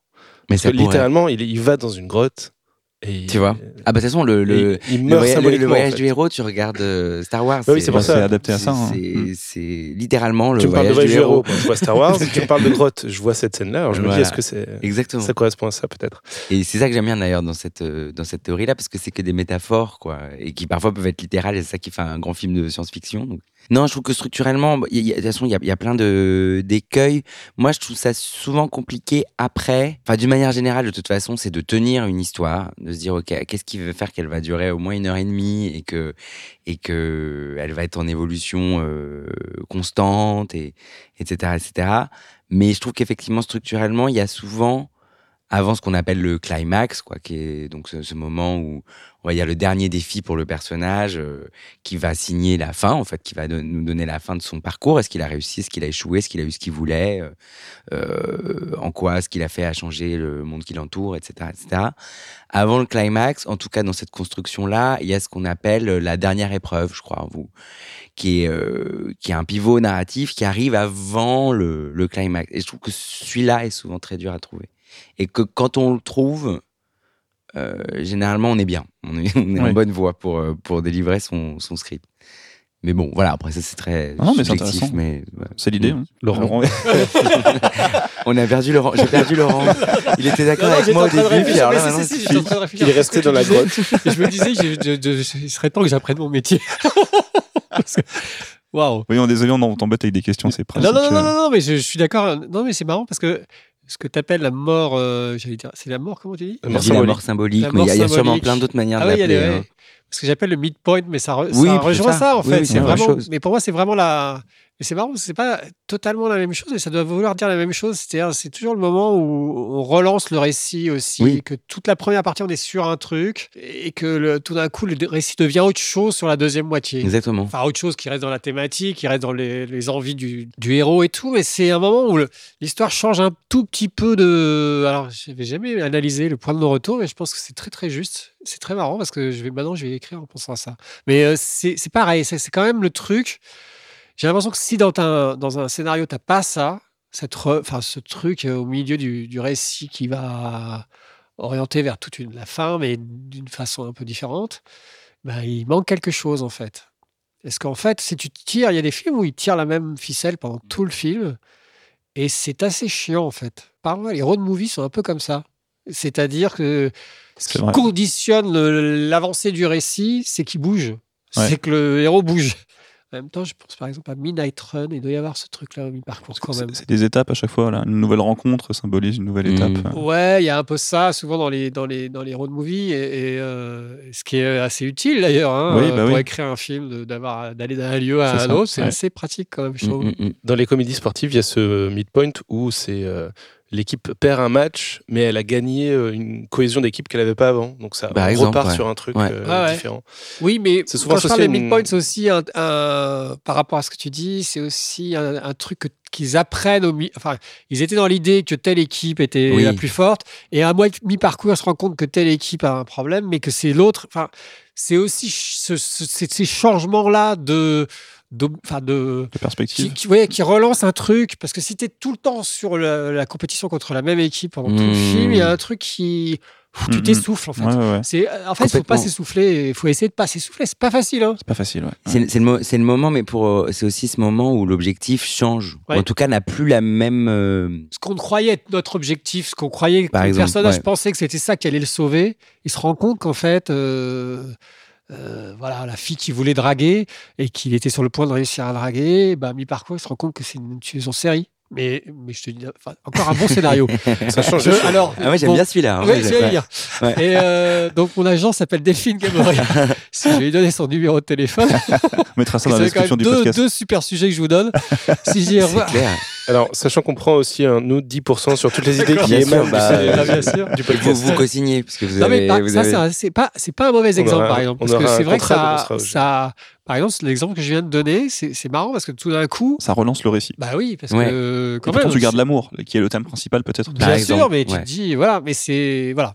Et, et le- l'objectif, Romain. oui, change ou change pas, mais en tout cas, il a un, Il prend un nouveau. Un il, nouveau il prend un autre Ouais. virage, il prend un autre sens, il prend. Il y a un changement Ouais. de Moi, je propose que quand il se, rend, euh, quand il se rend compte qu'elle est euh, Allez, on va le faire, tueuse en série, bah, lui se veut aussi devenir tueur en série pour pouvoir lui avoir un point La commun. draguer, Voilà. parce qu'il est toujours amoureux d'elle. Donc euh, voilà, Ouais, deuxième du film. je viens de devient- voir sur Netflix la série You, et c'est très bien fait de ce point de vue-là, je trouve. Ah ouais. Il y a des trucs assez gênants, mais il y a des trucs qui sont assez euh, intéressants de ce point de vue. Ouais, on garde l'idée ou pas alors euh, Ça y Ouais, est, c'est c'est- parti. Hein. Ouais, c'est pour. parti. Bon bah voilà, euh, on est quatre scénaristes, on devrait pouvoir y arriver. Quel est le plus dur pour toi à trouver, Laurent, euh, Ah, quand tu structures hein Euh, Sur quel point tu as toujours un peu de mal, même si j'imagine que tu plus trop de mal. Mais... Non, si, si, hein, si, si, Si, si, si. si, si, si, bah, si, tant mieux. si, si, si. Dis-nous tout. Ce qui est le plus, non, mais ce qui est le plus difficile, en fait, j'ai l'impression, et qui est toujours très difficile, Romain parlait tout à l'heure, on met, on met plein d'idées, on est, on- c'est le moment où tu te dis que tu as assez d'idées pour partir. Moi, c'est un truc, en fait, qui m'angoisse de plus en plus. parce que parfois, j'ai l'impression. Alors, on a des dates de rendu, on a des. Enfin, date de rendu, c'est pas euh, sortir de boîte et vomir. Non, c'est date de rendu, on doit rendre à c'est tel. c'est un euh, peu pareil. c'est un peu- c'est un peu pareil. J'ai C'est, une c'est- date- on doit j'ai un rendu samedi soir. ouais. Moi, ce sera dimanche 14h. Et donc, euh, voilà. Mais... Non, non, mais il y a les producteurs qui attendent, évidemment. hein, ils vous ont payé pour travailler. Donc, à un moment, il faut quand même se décider à, à, à- À la À rendre, passer, à rendre.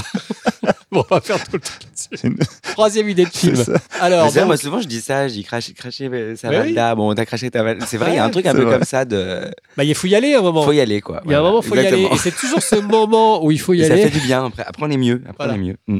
Et il y a un moment où il faut y aller, et, et c'est ce moment-là qui est pas toujours évident. Est-ce qu'on est assez prêt pour raconter l'histoire qu'on veut raconter? Et, et il s'avère que souvent, et j'ai l'impression peut-être de plus en plus souvent, je devrais pas le dire, parce que les producteurs ont pu faire appel à moi, mais j'ai l'impression que mon- ma V1 de traitement, ma V2 de traitement, ben, c'est pas, j'étais, je suis parti trop vite ou j'en sais rien. C'est un truc, c'est très angoissant ça, Mhm. je trouve. Et de, et presque de plus en plus parce qu'au début, quand on débute et on est un peu naïf par rapport à Plus ça et on y va.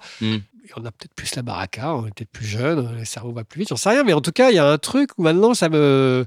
Je me dis, est-ce que je suis suffisamment prêt? Et en même temps, si on attend. euh, Ouais. On peut attendre, aller. il y a un moment, il faut y aller, Ouais, et c'est super important. Parce que le nombre de. C'est comme quand vous, pareil, on parlait des soirées tout à l'heure, En France, c'est stupéfiant, le nombre de gens que vous rencontrez dans les soirées, ou alors c'est à Paris, je sais pas, mais des gens qui ont commencé un roman, mais c'est phénoménal. hein. Ça, c'est phénoménal. Ouais. Ou des gens qui ont des idées de films, Ouais. quand ils savent que vous êtes scénariste. Ah oui, ça s'appelle. mais c'est un truc de malade. C'est Bon, C'est des idées de merde en général, hein, il faut le dire. Hein. Une petite Il anecdote. leur arrivait un truc et ils se disent Ah, ça fera un bon film. Non, bah, Ah oui, t'as bah ouvert une porte. C'est pas, peut pas faire un bon film, je suis désolé. J'avais pas la clé. Ah oui, voilà, mais c'est ça. Euh, Ça serait idéal de, de réfléchir tout, euh, pendant des années avant de prendre. euh, Il y a des réalisateurs qui sont assez comme ça, comme Rapno, que j'admire beaucoup, mais il met quoi, 5, 6 ans Et parfois, il peut abandonner au bout de 3 ans, quoi. Ouais, c'est dingue, hein. Ouais, c'est. Jaco Van Dormel a mis, je crois, 7, 7 ans, 8 ans à écrire euh, Mister Nobody. Tout Ouais. ça pour arri- arriver à ça, tu vois. Ouais. Non, j'exagère, mais c'est un, c'est un bon J'adore film. Mais, j'adore ce film. mais non, mais c'est un bon film, et le film, il sort, il fait. il fait- c'est Oui, c'est- ouais. c'est angoissant, hein. Oui, oui. Mais c'est ça que je trouve très Et angoissant. surtout, il y, a, il y a des moyens. C'est un, visuellement, il est, c'est un film après. Il y a, beaucoup de choses dedans. il y a un truc, mais il a, il a parlé à pas grand monde, quoi, à part à toi. Non, mais c'est quand même dingue quand tu te Et Mmh, ça, c'est et encore, je trouve, que c'est beaucoup plus dur pour un réal que pour Mm. un scénariste. Encore, je pense qu'un réel a plus de mal à s'en relever qu'un scénariste. Ah oui, largement. Mm. C'est l'avantage d'être scénariste. Ouais, parce c'est que c'est à peu près le seul avantage. hein. Mais euh, non, parce que c'est vrai que c'est. C'est pour ça que j'ai jamais de mal des réals et tout ça, parce que je trouve que c'est. c'est tu, on porte un projet pendant trois ans. En général, tu fais que ça. Dans le meilleur des cas, trois ans. hein. Ouais. Et il sort et c'est terrible, quoi. Enfin, soit ça marche. Et c'est terrible aussi parfois. Non, mais vraiment. Il y a un blues de la réussite. Et, euh, ou alors, il marche pas. C'est terrible, quoi. Tandis que nous, à la limite, c'est bien. Ça marche. Il faut que régulièrement ça marche. C'est important. minimum, ouais. Non, mais c'est important. Mais presque notre plus-value, et c'est vrai, la plus-value d'un scénariste, en fait, je pense, vraiment, bah, c'est d'aboutir à un scénario Ouais, et qui fait que les acteurs aient envie d'y aller et qui fait que le film se finance. Ça, c'est vraiment notre Ouais. plus-value. Après, le film marche, tant mieux. Le film a des bonnes critiques, tant mieux. Le film, hein. Mais la vraie plus-value d'un scénariste, pour un réal, pour un producteur, c'est que il va arriver au bout d'un truc qui va être bien, pas bien. Ça, Qui va donner envie, qui va qui créer un, envie. un engouement. mais ça, c'est la euh, vraie plus-value. Mm. C'est pas un scénariste qui fait que des succès. Il y en a sans doute. Hein. Oui, Francis Weber, vous en parliez tout à l'heure, il a fait beaucoup de succès, quoi. Mais, mais c'est. C'est pas. Ouais, c'est pas- ça pas pas, la- Ouais. bah, ça pourrait être une plus-value si c'était systématique. Hein. Mais c'est pas une des- science exacte, quoi, en Ouais, plus. donc, Parce que euh, un scénario voilà. peut être bon, le film mauvais, vice-versa, etc., etc., quoi. C'est, il y a tellement de paramètres qui participent à ce qu'est le film au final que c'est évidemment pas seulement dans les mains du, du scénariste, quoi. Bien sûr. Mais, euh, mais c'est vrai que par rapport à ce que tu disais, euh, C'est le gong. C'est- il, y a, un mort là. Euh, par rapport à ce que tu disais tout à l'heure, c'est vrai que moi, ça, c'est quelque chose de- dans, dans mon parcours personnel que j'ai mis du temps à intégrer et que je dis toujours aux, scénaristes qui commencent. c'est que tout à l'heure, tu disais, Laurent, en fait, bah, je parle des projets sur lesquels je travaille en ce moment, mais je ne sais pas finalement ceux qui donneront lieu à vraiment un film ou à une série, etc.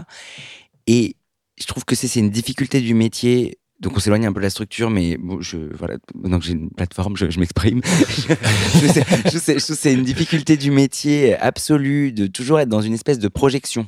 On projette l'histoire sur le papier, on projette que quand le film sera fait, on aura tel âge, que si tel comédien dit oui, alors le film va se faire, ou que machin. Enfin, on passe quand même son temps à pas être vraiment dans l'instant présent. C'est un métier quand même euh, qui, qui- qui encourage beaucoup à ça. C'est vrai. Et moi, j'ai travaillé sur un nombre de films euh, improbables qui ne se sont pas faits. Et donc, au début, c'était vraiment des douleurs. Et, évidemment, il, faut que les films se fassent pour exister en tant que professionnel, et, etc., etc. Mais maintenant, j'ai vraiment pris conscience que mon travail, euh, c'était pas le film. Ce que je veux dire, c'est que il y a plein de projets euh, sur lesquels j'ai travaillé. Je suis heureux d'avoir réussi à les écrire. J'ai appris des choses en réussissant à les écrire. Le film s'est pas monté et c'est pas forcément parce que j'ai pas réussi à l'écrire. En tout cas, moi, j'ai écrit ma version de ce que je pensais que serait le film, etc. Et je trouve ça hyper important d'apprendre à s'en réjouir aussi. De se dire, c'est pas la. Évidemment, la fin, c'est que le film existe, mais dans le métier d'auteur, d'auteur scénariste, euh, C'est pas forcément une finalité. non. En tout cas, il faut pas le voir comme ça. Si ça arrive, c'est merveilleux Hmm. mais euh, il faut pas que ça amoindrisse le plaisir d'é- d'écrire. Il faut toujours tirer quelque chose de ces. Enfin, il faut, il faut pas. Mais vous voyez ce que je veux Oui, dire? oui, oui, oui. C'est hyper important, je trouve. Hyper important parce qu'effectivement, c'est quand même une spécificité de notre métier. On passe notre temps à rêver, à être dans, dans ce qui sera, quoi. Ouais, euh, c'est important et- de garder l'esprit un peu Voilà. terre là-dessus. et ouais. ce temps-là, c'est le temps de notre travail en vérité. Donc après, il faut même savoir en parler, même quand le film s'est pas fait. Le travail a eu lieu et on peut en tirer quelque chose et on peut le transmettre, on peut l'utiliser pour un autre projet, etc. Enfin, je trouve que c'est hyper important. Merci pour cette précision. Très belle parenthèse. Ouais. Voilà. J'ai eu un élan. je- Non, Oui, c'est c'est c'est- c'est chouette. On t'invitera pour gérer l'échec. Pour les... Ah ouais, être pense intéressant que de parler de ça pour- Ah J'avais- ouais, c'est pas, c'est pas des hein, motivé. parce a Non, combien de c'est- scénarios voilà, c'est- euh, Ouais, non, non, mais c'est vois ce que clair. je veux hein. dire Complètement. le pourcentage de scénarios Je pense que c'est important, euh, qui très se important. Voilà, qui se font par rapport à ce que vous qu'on a écrivez, écrit et qui se font, euh, il est pas. C'est un autre sujet. Complètement. Euh, Mais voilà, c'est toujours bien de c'est le un sujet de scénariste. Parce voilà, que mais il vraiment, faut avoir quand même une sacrée structure mentale pour réussir à, à vivre tout ça. Ah, très Voilà, beau, je, ça, reviens sur. Voilà. À propos de structure, vous, elles se présentent comment vos structures au final? Est-ce que vous euh, déjà est-ce que vous êtes travaillé avec des fiches? Parlons de la Pas forme. ouais. la forme vraiment, euh, c'est ça va être un traitement dans Word, ça va être euh, des fiches sur un tableau. Si oui, combien? Vous avez des couleurs, pas de couleurs? C'est vous qui me dites. euh, Dites-nous tout. Alors, mon- Votre intimité de, de structure. Moi, je suis, comme je disais tout à l'heure, c'est assez euh, à l'ancienne, à savoir, c'est des notes. Et souvent, mes, ébauches de structure se représentent sous, forme de chemin de fer, quoi. Des tirets avec une phrase euh, et basta. Euh, c'est pas mal ce travail-là parce que toujours se dire est-ce que on a une action? Donc euh, essayer de privilégier dans ces phrases-là des verbes d'action ou une phrase où il y a enfin comment dire où on sent déjà la potentialité d'un mouvement dramaturgique, n'est-ce pas Euh, Voilà. Et après, j'ai rarement fait post-it, etc. Là, je l'ai fait avec euh, Ouda sur le deuxième film, euh, notamment parce qu'il y a plusieurs temporalités Ah oui. dans le texte. Et donc là, là les post-it de couleurs différentes peuvent aider. Alors après, moi, les couleurs, c'est en fonction de ce qu'on a sous la main en termes de post-it. mais mais ça, ça- là, ça nous a pas mal aidé. visuel en fait. Ça nous a pas mal aidé, c'était pour écrire la V2.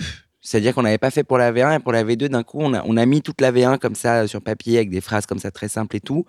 Et d'un coup, c'était pas mal en fait de se dire ah ok, c'est pour le moment c'est ça le film. Donc c'est ça l'équilibre du film et même par rapport à ces deux temporalités, laquelle est la plus présente que l'autre. Euh, euh, de la même manière, avant l'enregistrement, parler de lire à voix haute.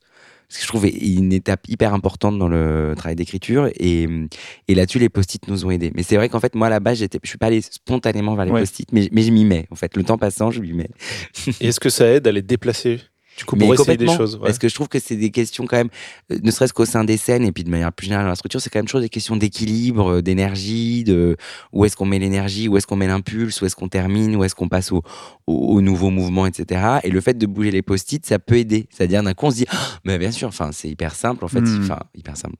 Mais en fait, si on inverse ces deux scènes ou si on inverse ces deux mouvements, ah d'un coup c'est intéressant en fait parce qu'on raconte pas un truc qu'on sait déjà, euh, parce Ça que d'un coup je comprends que le personnage en fait il fasse ça parce qu'effectivement il a vécu ça avant, etc. Oui, tu peux, et mais- tu peux enlever un post-it entre deux post-it. oui, et ça c'est génial aussi Ça, de se dire aussi. ah mais en fait on a tellement pas besoin de cette Ouais, scène. ouais, Moi ouais. j'adore ça quand on se dit ah bah pff, on n'a pas besoin de ça et que d'un coup c'est même plus fort en fait s'il n'y a pas euh, cette scène intermédiaire ou ce ouais complètement. Toi, Laurent, ton- ta méthode a évolué au fur et à mesure de toute ta filmographie? Bah, en fait, elle évolue de film en film. En fait. Enfin, de, euh, parfois, je fais des fiches, oui.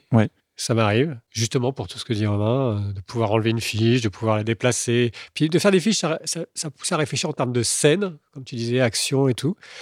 Et de réfléchir en termes de scène, c'est pas mal. On réfléchit moins en termes de Mmh. liaison des scènes, bizarrement. plus Il y a un concret. truc, ouais, il y a un truc très concret. Et, euh, et ça permet même à la limite de, de- de- En général, ce qui arrive, c'est que je, je note plein de scènes, des, des- des envies que je place à peu près dans ma tête, hein, au début, à la fin du film, évidemment. Mais, mais c'est quand même des scènes. euh, Je me dis, tiens, ce, héros dans cette situation, c'est chouette, quoi. Je me souviens, par exemple, dans Radin, je m'étais dit, il va être en plein concert, mais il va pas, il est violoniste principal, il faut qu'il aille très vite, parce qu'il a besoin de rentrer chez lui, parce qu'il a laissé une lumière allumée, n'importe quoi. Mais, et donc, je me dis, ça, c'est une super scène. Je me dis, il va jouer les quatre saisons en deux minutes, et euh, tout le monde va se dire Et, et, je ne savais pas où la placer. C'est-à-dire, c'est une scène qui existait, je trouvais intéressante et, par rapport au personnage. Donc, c'est des scènes constitutives enfin, qui, sont liées au, caractère du personnage et à, la situation dans laquelle je veux le mettre. Parce que je me dis, euh, euh, ce personnage, il faut, le mettre dans les. En fait, en général, même dans le drame et tout ça, il faut mettre le personnage dans la situation la pire qui puisse lui arriver. Sinon, c'est aussi ça notre travail aussi, c'est de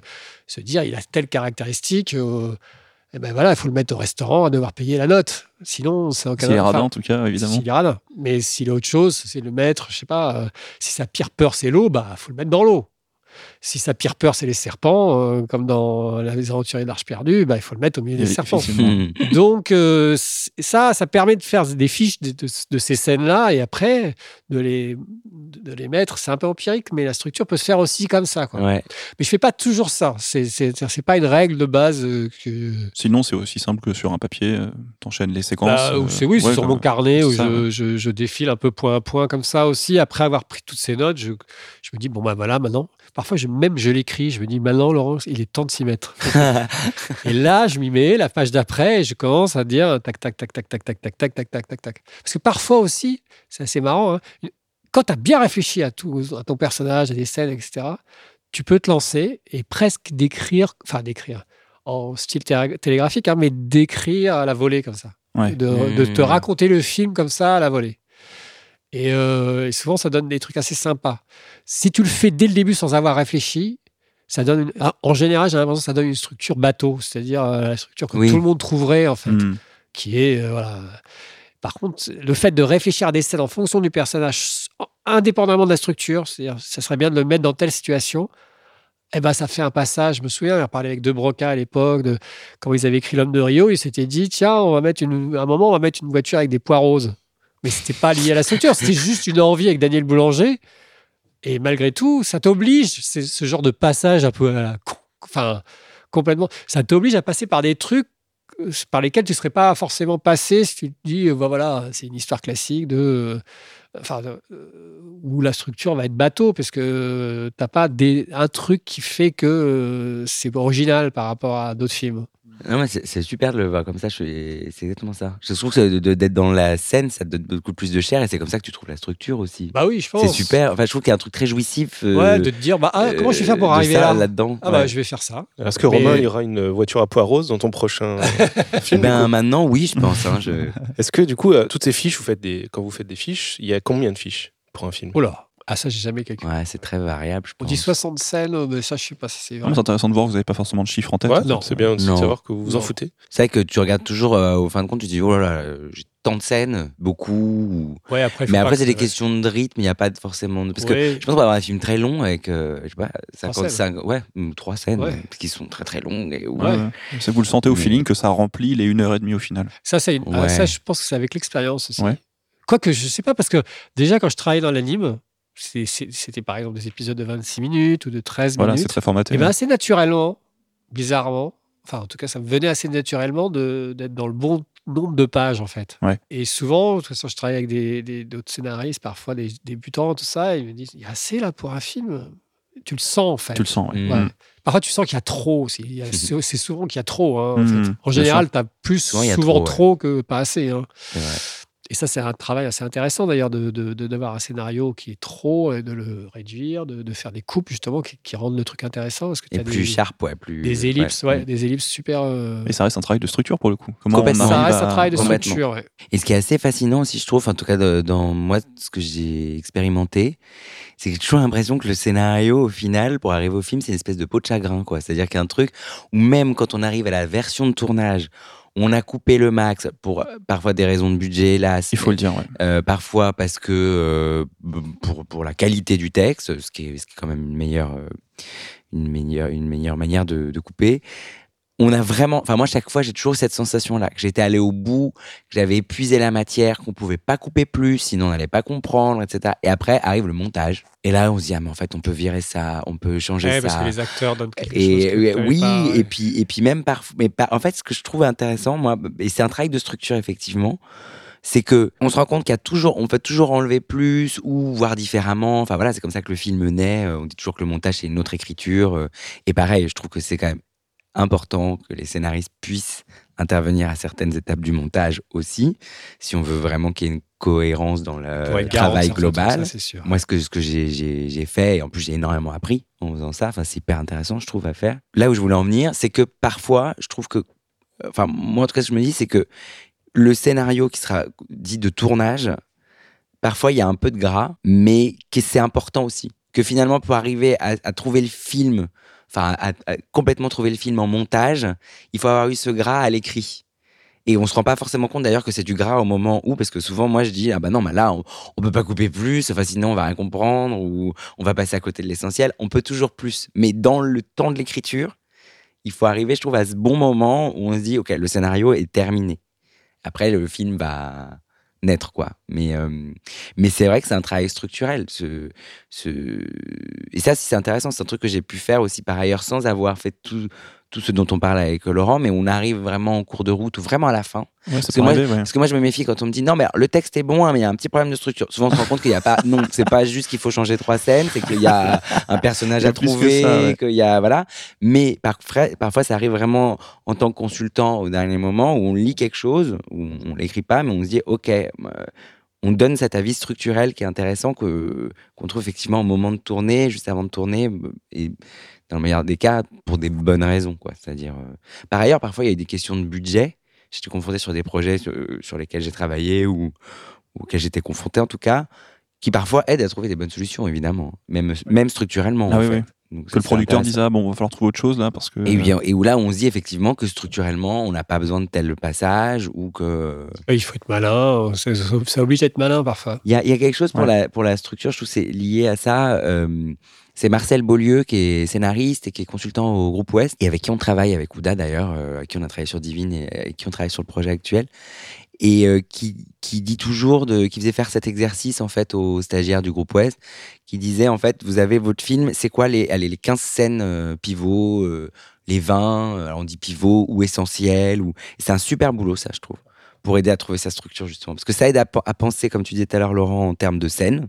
Donc on est dans la chair, on est avec les personnages, on est dans, dans l'action, dans ce qui peut se dire, etc., etc. Mais effectivement, on se rend compte que finalement, un film, ça peut tenir sur 15 scènes. 15 quoi. grosses scènes importantes. Ouais, voilà. Même ouais. Howard Hawks disait penses, euh, 5. Laurent Ou 5. Cinq. Ouais, voilà, Howard Hawks après- disait 5 scènes. Ouais. Et c'est pas faux, hein, au Hitchcock, tu vois, Le mort aux trousses, il y a 5 scènes euh, marquantes, quoi. Et il avait envie, par exemple, d'avoir cette une, hein, mais. euh, Non, non, mais il avait envie d'avoir cette scène sur les, le- les, les présidents de la République, enfin, le, le Mont Rushmore, des trucs comme ça, Il- et même la scène, euh, enfin, la, la plus célèbre scène du cinéma, enfin, une des plus célèbres. bah oui. Mais ça a aidé à structurer le, le récit, quoi. Moi, parfois, ça m'arrive, euh, de moins en moins, mais ça m'arrivait au début. C'est intéressant. Ça rejoint ce que tu dis, d'ailleurs, d'une certaine façon, c'est de penser à la bande-annonce de ton film. Ah ouais, j'adore faire ça, moi. Parce que d'y penser avant, bizarrement, ça te donne euh, ce que tu vas vouloir dire de ton film, ce qui va, ça te donne pas la fin en général, c'est plus euh, l'envie. Ça, la promesse. Ouais, la promesse, mais la ça promesse, te donne ouais. aussi des scènes en fait. Ça, tu réfléchis en termes de scènes. Ouais. Et c'est marrant de penser en termes comme ça parce que cet exercice est assez intéressant quand même, je trouve. Est-ce que les bonnes annonces, du coup, euh, sont fidèles à ce que vous aviez imaginé qu'elles seraient Ça en dit souvent trop. Et bon, Ouais. Ouais. sur les comédies. Je sens la déception, là. C'est- Non, c'est difficile, je trouve, de faire une bonne bande-annonce Ouais. au Il final. faudrait la créer. Il y en a Mm. qui le faisaient, hein. René le faisait. Je pense euh, que le scénariste doit faire. C'est le mec qui veut que le scénariste soit partout. doit faire la bande-annonce aussi. Non, mais Ouais. bah, par ailleurs, c'est vrai que souvent, je trouve les bandes-annonces sont un peu déceptives parce que soit ça nous vend un film qui n'est pas le film. Alors, je parle pas forcément pour les projets sur lesquels j'ai bossé, mais d'une manière générale. Soit effectivement, ça nous vend tout le film et du coup, euh, Ouais, c'est compliqué de trouver Mm. le bon Il y a équilibre de toutes les bonnes scènes. Donc quand tu vois le film, t'es un peu déçu parce que t'as vu toutes les bonnes scènes. Quoi. Mm, mm. Le scénariste devait être au, au clap aussi, parce que des fois, il clappe trop tôt ou trop tard. Je suis bien Euh, d'accord. C'est ça. Ouais, il devrait être partout. Mais d'ailleurs, c'est intéressant d'être un scénariste et d'aller sur le tournage parce que c'est vraiment le moment où on n'existe pas du tout. et c'est assez flippant parce qu'on a quand même eu l'idée chez nous. C'est toi qui as généré tout ce qui se passe Voilà. devant toi. Ils sont en train de travailler, ils fois, sont ouais. payés pendant un mois ou deux mois grâce à toi. Mm. Au final, si tu réfléchis bien. Et tu gênes. et c'est chiant en même temps Eh oui, là. c'est le Voilà, paradoxe. c'est dit. C'est Ouais. dit. Comment vous vous vous assurez, lorsque vous vous structurez, que vos scènes euh, aient à la fois du sous-texte et du conflit et qu'elles fonctionnent euh, limite euh, toutes seules? Comment vous faites ce travail euh, Ça vient à quel moment peut-être ce travail de sous-texte, de conflit Ou dès le départ ou plus tard? Je sais pas si c'est clair ce que je Oui, si, dire. si, je Mmh. vois, mais euh, C'est presque peut-être que la réponse est, c'est trop- presque un truc euh, inné. hein. Enfin, euh, Un truc sur les fiches, tu marques euh, des mots-clés comme ça qu'il faut Ouais, pas si, oublier. ouais, ça, ça, ou pourrait être ça, mais, mais, peut-être que Laurent c'est pas trop ton truc ou non, je sais pas. En fait, euh, en fait, tu- en fait, bizarrement, tu structures souvent une scène. Alors, ça dépend de la grandeur de la scène. hein. Si c'est juste le mec qui sort de chez lui et qui prend sa voiture, c'est pas. Mais une scène où il y a du dialogue, où il y a du conflit, etc. Tu structures presque une scène comme tu structures un film, en fait. Il y a Ouais, un début, un milieu, une fin. Mm. Ouais. T'as un incident déclencheur, t'as un point bas, t'as une scène, en fait. Mais c'est tout ça, ça a l'air technique, mais en fait, c'est presque naturel. hein. Je dis souvent, si tu- soit tu sais raconter une histoire, c'est- pas raconter une histoire. Quand tu racontes une histoire, un truc qui t'est arrivé dans la vie, tu, tu fais ça fais, naturellement. hein. Il y, a un, il y a un incident déclencheur, il y a un point bas, et- enfin, presque, hein, en général. Si tu veux bien le raconter, si tu veux que ton auditoire soit pris, même une blague, enfin, c'est pareil. Enfin, c'est... Donc, il y a un côté un peu naturel quand même. C'est vrai que si tu as une scène. D'ailleurs, quand je travaille avec ma femme, je, dis toujours ça, c'est, marrant parce qu'elle est, vraiment débutante, elle, pour le coup, et, euh, et je dis, mais qu'est-ce, que- qu'est-ce, que, qu'est-ce qu'elle raconte, cette scène, en fait, sur le personnage La scène doit, au début de la scène, il doit être dans tel état, et dans la, fin de la scène, il doit être dans un autre état. Ça, Sinon, voilà, ça tu l'as défini avant en tout cas. en fait, quand tu bah, as besoin, quand tu écris une scène, de savoir ce que tu vas raconter. Sinon, tu écris euh, il fait beau, oui, euh, mais sinon, c'est hyper, hyper compliqué d'écrire une scène si tu sais pas où tu vas. Un autre exercice qui est super intéressant à faire, c'est de la commencer le plus tard possible, Ouais. évidemment, et de la finir avant qu'elle soit finie. Enfin, Mm. il y a plein de petits trucs comme ça, mais c'est c'est presque comme tu disais tout à l'heure, c'est quand tu relis tes scènes, c'est un exercice assez sympa à faire d'enlever le dernier dialogue et d'enlever le premier ou de tu vois de faire de de- de- de- d'essayer de, commencer les scènes le plus tard possible quoi. De toute façon, une scène sans conflit, c'est super dur à écrire. hein. Ah. Enfin, je veux dire, C'est là euh, aussi où c'est douloureux. C'est quand on bah, sait pas trop ce qu'on raconte, ouais. on doit quand même l'écrire et qu'on fait de l'habillage. Et ça, c'est Donc là, ça sent peut-être la scène qui est pas assez bah, réfléchie. ça fait la scène qui peut jarter Voilà. ou alors euh, qui n'a pas été trouvé, quoi. On dit on n'a pas trouvé la scène, quoi. Mais, euh, mais c'est vrai que bah, je, bah, je suis entièrement d'accord avec euh, ce que tu dis, Laurent. Ça me, mais c'est hyper agréable. Ouais. Du coup, tu mets, qu'est-ce que tu mets sur ta petite fiche alors comme mais euh, voilà, ce que je voulais dire, c'est ça, c'est que le sous-texte, euh, c'est hyper, enfin voilà, je trouve qu'il est essentiel dans le dialogue, dans la scène, dans le film, et que par rapport à la question, si je l'ai bien comprise, moi je sais qu'en tout cas, alors je l'ai pas toujours au moment où j'écris la scène, il faut au moins avoir quelque chose, soit le conflit, soit l'état du personnage, où tu veux aller avec la scène, etc. Mais quand j'ai le sous-texte, euh, ça m'aide énormément à écrire la scène. Et que souvent, je pars de là. C'est vrai, je me rends compte en fait en vous le disant. D'accord. Et que donc sur mes, sur mes, mes fiches, enfin en tout cas sur mes notes euh, illisibles, souvent je mets ça, je mets le sous-texte. Enfin, ce qui se joue, c'est dans le fond, c'est ça. Même si en fait, euh, c'est une scène au supermarché, ce qui se joue, c'est ça aide énormément, je trouve, à, Ça va dire à la conflit aussi la construire. scène. euh, Ouais. Ouais, exactement. Cool, bah. Très chouette. Bah, vous avez répondu. tu en parlais tout à l'heure, Laurent, de série. Est-ce que vous avez déjà travaillé sur un format de série? Et si oui, est-ce qu'il y a des différences en termes de structure? Est-ce que vous avez senti que structurer un film de cinéma, c'était différent que structurer un épisode de série, par exemple? Peut-être plus. À moins que peut-être Romain, t'as fait un peu de série aussi. Non. Pas encore. Bah, question pour Laurent, alors. Oui, moi, c'était des séries d'animes. J'ai j'ai travaillé aussi sur des séries de. J'aime- J'aimerais croire que je suis capable d'écrire des séries euh, pour la télé. Enfin, tu vois, genre le Bureau des légendes, ou ça. Peut-être que je suis capable, j'en sais rien, mais c'est pas. Moi, je pense que Bizarrement. t'es- je pense que t'es capable. Ouais, je sais. non, moi aussi, je pense que je suis capable. Non, non, non, mais j'en sais rien. Mais je pense quand même, malgré tout, que c'est pas tout à fait le même exercice. Malgré tout. Je sais pas pourquoi, je, je, je vais pas réussir à l'expliquer, mais c'est que quand tu écris un film de cinéma, tu écris un objet euh, unique, un objet euh, qui a un début, un milieu, une fin, qui, qui, qui a un truc. Quand tu écris une série, c'est des plein d'objets et c'est un peu différent, je trouve. Et bizarrement, j'ai l'impression que moi, mon truc, Ouais. et c'est pour ça que je, je- je- ça, me- ça me ferait vraiment de la peine que le cinéma disparaisse, mais que mon truc, au final, c'est d'écrire cet objet cinéma. J'adore l'idée d'écrire une série. Je vais, je- ça m'est arrivé plusieurs fois de- de- d'être approché pour ça. J'en ai même vendu des trucs comme ça. Mais et je, l'ai fait dans l'anime. Hein. Et dans l'anime, il y avait, c'était beaucoup de séries bouclées. Euh, Ça veut dire que chaque épisode était bouclé, donc c'était un peu des petits films quand même euh, en général. J'ai fait une série euh, qui était un, un feuilleton, Feuilleton, quoi, ouais. et c'était chouette à écrire. J'ai, j'ai adoré le faire. hein. Donc je pense que je suis capable de le faire, mais c'est pas le même exercice quand même. Mais je comprends ce que tu veux dire dans la démarche intellectuelle, dans le La processus. démarche elle est intellectuelle n'est pas la même, ouais. donc c'est pas tout à fait le même, la même chose. C'est super intéressant les séries parce que tu peux développer le personnage beaucoup plus. Oui, c'est Mais c'est ça, que j'allais dire, super, c'est que paradoxalement, tout ce qu'on s'est dit sur la structure, Ah sur oui, le oui, personnage, ça reste. etc., euh, C'est hyper important. voilà, ouais. tu le retrouves. En tout cas, moi, dans toutes les séries que j'aime, je retrouve Bien ça. sûr, Et- bien sûr, parce que c'est toujours le perso les personnages et l'univers. Ça, c'est super important. Dans les séries, c'est beaucoup l'univers aussi. Ouais. Et comment c'est c'est tout, ce qu'on s'est dit aussi de d'outils structurels se démultiplie dans la série. en fait. Exactement. Toute façon, la structure, voilà, c'est les alvéoles de la ruche, quoi.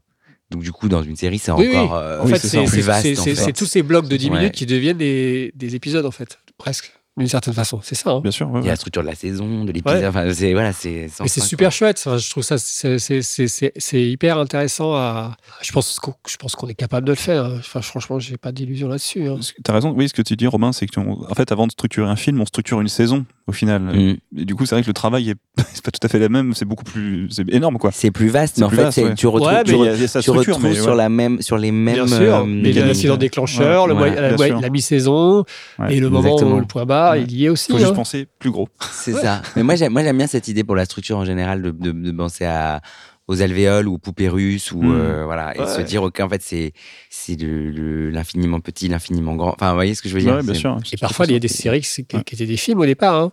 Oui. Je sais plus euh, quelle série récemment? J'avais entendu un podcast où le mec, c'était un scénario de film. Il l'a développé en série. Et, et- ah bah, c'était euh, Scott Frank sur euh, le Euh, western. Godless. Godless. Godless, voilà. ouais. C'était un film au départ. Et en fait, il l'a. Je crois qu'on écoute les mêmes podcasts. Bien sûr. Et euh, il a développé en série comme ça. Donc en fait, il a, il a mis de la chair en fait. C'est développer tous ces personnages qu'on n'a pas le temps nous de développer euh, ouais, ouais. vraiment en fait, les personnages secondaires, etc. Et, et c'est intéressant et de prendre, de- d'avoir des, des scènes un peu moins conflictuelles, enfin moins euh, qu'on évacue parce qu'on fait un film d'une heure et demie ou de deux heures. Quoi. Mm. Oui. C'est chouette, temps, quoi. ouais, c'est chouette En parlant d'évacuer ou de garder, on a une question pour toi, euh, Laurent, d'un auditeur. Euh, comment C'est spécifique pour moi. C'est spécifique pour ça. sur, euh, sur l'Odyssée, Je lui dois de l'argent, non on te dira ça euh, hors antenne. D'accord. il t'a retrouvé Il attend devant la Non mais porte. c'était, c'était au début, j'avais, faut que je m'excuse tout de suite auprès de cet auditeur. si je lui dois de l'argent, vraiment, c'est- c'était pas voulu. Il se demandait comment tu as choisi les éléments de la vie de Cousteau pour euh, structurer l'Odyssée. Ah oui, mais ça, c'est, un- c'est le travail du biopic, c'est, c'est un travail très Oui. compliqué de ce point de vue-là. C'est que, mais ça revient un peu au même, d'ailleurs, d'une certaine façon. hein. T'as- quand tu lis la vie de quelqu'un, il y a plein d'événements. Enfin, ça dépend qui c'est. si c'est, si un héros de Welbeck, c'est pas tant. Mais là, là, en tout cas, Cousteau, il avait tellement. On pouvait, parler de sa jeunesse parce que voilà, il y a plein de trucs.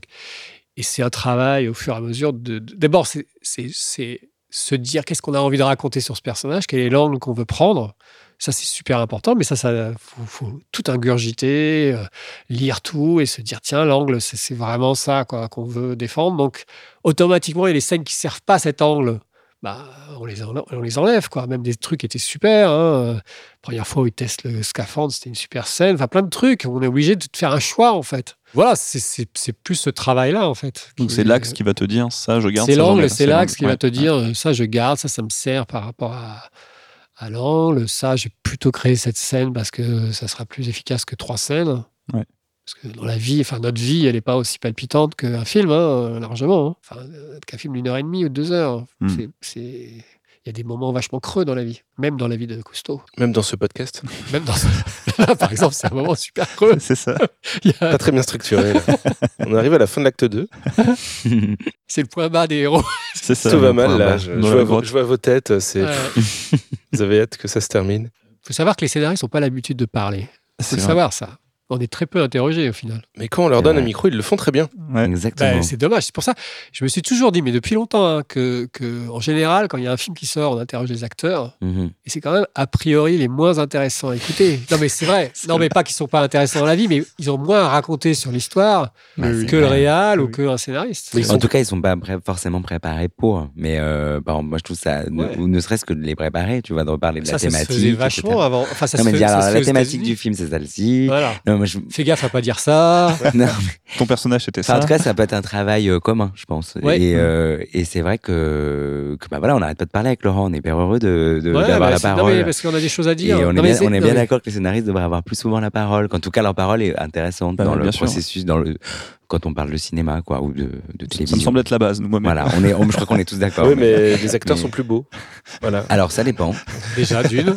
Et secondo, oui, non, mais c'est vrai, c'est plus glamour. hein. De toute façon, c'est pas glamour. Notre métier est pas glamour. Mais ça peut être hyper sûr. glamour, je trouve. Oui, j'écris seul dans ma mansarde Oui. parisienne. Si, ça peut être très. En fait, moi, je pense qu'il faut le rendre glamour, ce métier. ça. Parce qu'à ce moment, si tu veux avoir un peu de pouvoir, il faut être un peu glamour. Mais, Ouais, euh, faut- mais je trouve que c'est pas désagréable d'être glamour. Moi, je pense qu'il voilà, faut pas dire. pas un Oui, métier glamour. oui, non, mais bien sûr, mais c'est vrai que les- c'est plus intéressant pour un, Toi, glamour, euh, Laurent. de rencontrer, non mais de rencontrer les acteurs, évidemment, ça c'est plus intéressant que. Par exemple, je tu vois très bien quand on, tu dis tu fais du cinéma, c'est toujours la première question. Enfin, dans ma famille, ou des trucs, il est sympa machin. Ouais. Pas Danny Boone C'est pas, ouais, il est sympa la Boone ou il est sympa euh, Gérard Depardieu, j'en sais rien, mais c'est pas euh, comment comment t'as fait pour écrire ce film, comment t'as structuré ce film. Personne me demande jamais, à part vous, comment j'ai structuré ce film. Les post-it, euh, parfois, quelle couleur Tu sais, où on te demande, on te dit, tu sais quel projet? Puis tu commences à raconter. Moi, je pense que je, je vends très mal mes projets. Parce que j'avais qu'on me pose la question, je dis, bon, mais là, parce que j'étais. Et en fait, souvent, tu te rends compte, les gens ont décroché. Ils ont décroché. euh, en fait, ils sont contents parce que tu as du travail. J'ai une copine scénariste qui m'a dit ça, qui m'a dit, mais non, en fait, t'as pas compris. Ils veulent savoir si tu as du travail. Ils sont contents. Après, bon, après, ils verront le film, tu Ouais, vois. c'est mais- c'est avec qui? Non? Comment? Oui, Ce c'est sera avec avec qui, souvent Ouais. c'est avec qui aussi. Ouais. La question, c'est avec qui arrive souvent. Et tu connais machin ou euh, il est sympa machin? Il est sympa machin, c'est la phrase la plus. Ce qui fait que on peut rarement répondre parce que machin, on l'a rarement vu. Bah, c'est ça en plus. c'est décevant. on est venu peut-être une fois sur le tournage.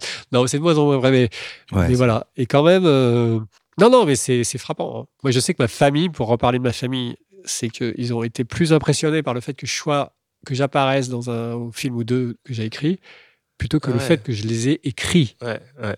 Le caméo, il. Le caméo Plus est beaucoup marquant. plus important que le fait que j'ai écrit le film. Je vois Romain qui est mort de rire. Et ça, Romain, et ça sérieusement, ça, ça aide à être d'une modestie, euh, d'une humilité hyper grande. Parce Eh qu'en oui. fait, tu te rends compte que c'est. euh, les gens savent pas ce que ça veut dire euh, écrire un film. Mais vous êtes là pour tout changer, Adrien et Mathieu, merci à vous. c'est ça. Tu sais, dans une soirée, quand tu dis que tu es scénariste, C'est l'épisode 35 c'est- et rien n'a changé, hein, je te Non, rappelle. non, mais euh, c'est que les gens, Ouais, quand même. ils te, Oh. disent, ils te disent souvent, moi ça m'est souvent arrivé, ils disent, t'es, scénariste et tu, tu réalises pas en fait, t'es juste, voilà la phrase c'est t'es juste scénariste. J'ai envie de te répondre, t'es juste con. Parce que, non mais c'est vrai, c'est marrant de dire t'es juste Oui, scénariste. c'est ça. et en même temps, voilà, c'est comme ça, c'est ça. Oui, hein. donc ça prouve bien que le grand public ne sait pas trop ce qu'est ce métier finalement. Ouais, ouais, ouais. ouais. pas. Bah, parce que tu vois, les podcasts aux États-Unis, ils ont un- une certaine importance parce que c'est à Los Angeles qu'il y a euh, à peu près euh, 90% de la population qui est soit veut devenir acteur, soit devenir, devenir scénariste, parce que c'est- c'est c'est- c'est noble là-bas d'être Mm, scénariste, mm, mm. puisque voilà, ils sont mis, enfin, ils sont pas forcément mis en avant, mais c'est une vraie, voilà. Nous, on est là en France, c'est quand même un peu, euh, c'est dur de, de faire sa place même par rapport au Real. Eh oui. C'est très dur en fait. Encore un autre sujet. Ouais, complètement. Non, non, mais ouais. Non, mais tu vois, on a reçu Grégoire Vigneron, Guy Laurent, qui, voilà, je pense qu'il disait la même chose. Euh, Ah bah oui, oui, surtout par exemple Grégoire ou euh, même, même Guy, ils, ont- ils travaillent vraiment avec. Enfin, ils ont travaillé avec pas mal de réals, mais ils ont, ils ont un réalisateur attitré. Mm, mm. Et ça, c'est, je trouve que c'est encore plus. Moi, j'ai évité ça, mais c'est encore plus dur quand tu es scénariste. C'est-à-dire que tu as un réalisateur attitré, donc en fait, les gens, ils savent pas vraiment qui a fait quoi. Pour eux, c'est Laurent Tirard qui a fait les films qu'ils ont écrits, Grégoire et Laurent. Même moi, je serais incapable de dire lequel des deux est plus doué ou, ou, ou- voilà. Ouais, Maintenant, si le jour où ils vont écrire euh, séparément, Ce qui est déjà découvrir ce qui va être le cas. C'est- Mais euh, Guy, c'est Guy Laurent, c'est avec euh, Philippe de De Chauvron. Chauvron. Donc en fait, ils font d'autres films à côté, hein, mais quand même, ils ont un réalisateur attitré. Et ça, c'est très dur d'arriver à se. C'est assez ouais. confortable parce que chaque fois que ce réalisateur fait un film, tu sais que tu vas. Et comme euh, c'est des gros réalisateurs, ils en font régulièrement. Donc ça, c'est super confortable. C'est plus confortable à la limite que nous. Encore que toi, tu as, retravaillé. Donc Là, ouais. j'ai- là, je fais des deuxièmes films de gens avec qui j'ai fait des voilà. premiers. C'est une continuité un peu. Il y a une sorte de continuité dans le. Mais c'est vrai qu'il y avait. Moi, c'est un truc c'est très tôt. Je me disais ça. Je me disais, je vais pas être le scénariste Ouais, d'un faut réalisateur. faire gaffe à ça. ouais, Et euh, du coup, là, c'est des, des, des aventures qui sont bien passées la première fois, donc on retravaille ensemble. D'ailleurs, je me rends compte que c'est très différent de faire un premier film qu'un deuxième film en tant que, que scénariste aussi. Mais j'ai travaillé quand même avec beaucoup de réals différents. Je me suis toujours attaché à, à- à- à naviguer dans plusieurs familles, quoi. Et après, je suis quelqu'un d'assez fidèle euh, en amitié, professionnellement, donc je retravaille avec les gens, mais j'estime pas en tout cas que je suis le scénariste d'un tel ou d'un Ouais, tel. faut, oui, enfin, faut pas éviter, hein, j'en sais rien, mais c'est. Non, mais c'est- de toute façon, c'est même plus frustrant encore. J'ai l'impression que c'est plus frustrant. C'est comme dans les histoires, quoi. C'est bien de se quitter pour se retrouver, etc. Bien sûr. Ça, c'est important. Ouais. Est-ce que vous avez des modèles de structure dans, de films qui, Vraiment, ce qui reste des références pour vous euh, Ah. Bah moi je sais qu'il y a un, un film que j'avais étudié euh, donc notamment avec Marie-Pierre Thomas qui est scénariste et qui a été qui avait été mon enseignante au CEA et c'est elle qui m'a parlé de, du voyage du héros. Et donc en fait on, on regardait les, les films à travers ce filtre là il y en a un je trouve qui est implacable c'est Thelma et Louise. Parce qu'on parlait des road movies Ouais. tout à l'heure bah, il y a le moment elles peuvent plus revenir en arrière. Et tout, tout y est quoi moi je trouve. Euh, enfin là c'est celui qui me vient quoi. Ah ouais, en termes ouais. de structure je trouve que c'est super d'analyser la structure de Thelma et Louise parce que euh, l'incident de décl- enfin, tout y est parfaitement. J'adore ce film en plus, euh, mais euh, je trouve que c'est un, un bon exemple structurel. Et on avait travaillé aussi, ça c'est un travail intéressant à faire, je trouve. De toute façon, c'est intéressant, je trouve, de voir les films et d'essayer de détailler leur structure. De films qu'on aime, euh, comme ça, euh, c'est encore plus amusant. Et euh, on avait travaillé sur les trois parrains. Ah ouais. Et donc ça, c'était un sacré bou- boulot. Et je me souviens plus exactement ce qu'il en ressortait euh, totalement, mais il y avait effectivement la structure de chaque film et puis la structure de la trilogie par rapport aux thématiques. Bah, c'était un boulot hyper intéressant. Et ce genre de film, par exemple Le Parrain, ou quand on le voit au début, euh, enfin moi, je sais que la première fois que je l'ai vu, j'ai adoré, mais j'ai pas compris qui quoi qu'est-ce. Euh, Ouais, ouais. pff, Ils sont dans des bars, ils parlent, des gens qui meurent. Bon, au fin- au final, c'est l'héritier qui va leur prendre le flambeau, puis basta, quoi. Et, et je trouve c'est intéressant ces films-là où il y a beaucoup de rebondissements. Au fait, quand on travaille la structure, on se rend compte que la structure, c'est un travail d'épure, en fait. Je trouve que le parrain, c'est pas mal pour ça. En fait, on voit la, la structure du premier, c'est comment ce, ce, ce jeune Michael va se retrouver euh, le, le parrain, quoi. Ouais. Et c'est ça la structure, en fait, du film. Euh, outre tous les rebondissements et tous ces gens qui se tirent dessus dans les supermarchés, enfin Ouais. dans les marchés, etc. Ça. Bref, je pense à ces deux ouais. comme ça tout de suite. Toi, Laurent, est-ce que tu as un, un Billy Wilder peut-être? Oui, La Garçonnière, par exemple. La Garçonnière. Ouais. La Garçonnière, c'est un, chef-d'œuvre de, de structure, de dialogue, de dialogue, de, enfin vraiment de structure, de, de, de- mais en général, Billy Wilder, même ses films les moins Ouais. réussis, Ils sont toujours très bien. ils sont toujours très bien écrits.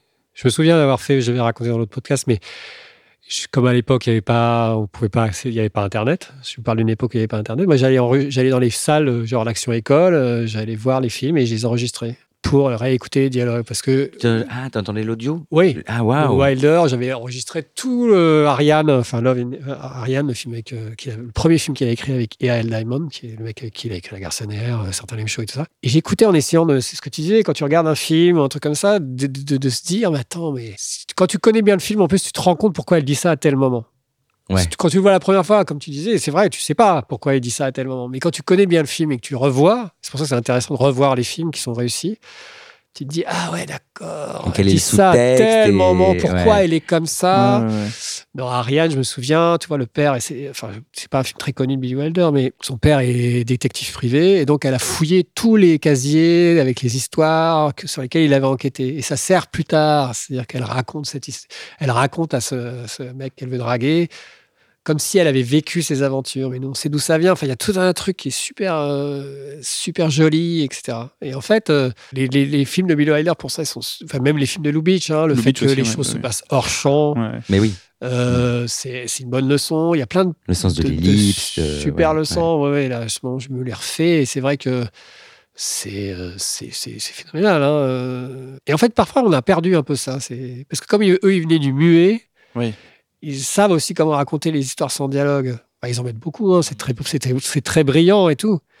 Mais euh, se, dire tiens, je vais peut-être essayer de raconter ça. euh, Enfin, c'est chaud, don't tell, hein, ça c'est le fameux truc américain, mais c'est intéressant aussi de se dire à chaque fois, est-ce que je pourrais pas avoir une image qui parlerait plus que ce que je vais avoir à dire, quoi. Et c'est pas évident à faire. On a une tendance à, à vouloir dialoguer, voilà, tout ça. Et en fait, c'est intéressant de se dire, euh, c'est William Goldman sur, je sais plus, Harper, un film qu'il avait écrit, euh, pour montrer le personnage. Pour c'était Paul Newman. Il arrive dans sa cuisine. La première scène qu'on voit, il arrive dans sa cuisine. Il veut se faire du café. Il se rend compte qu'il a plus de café.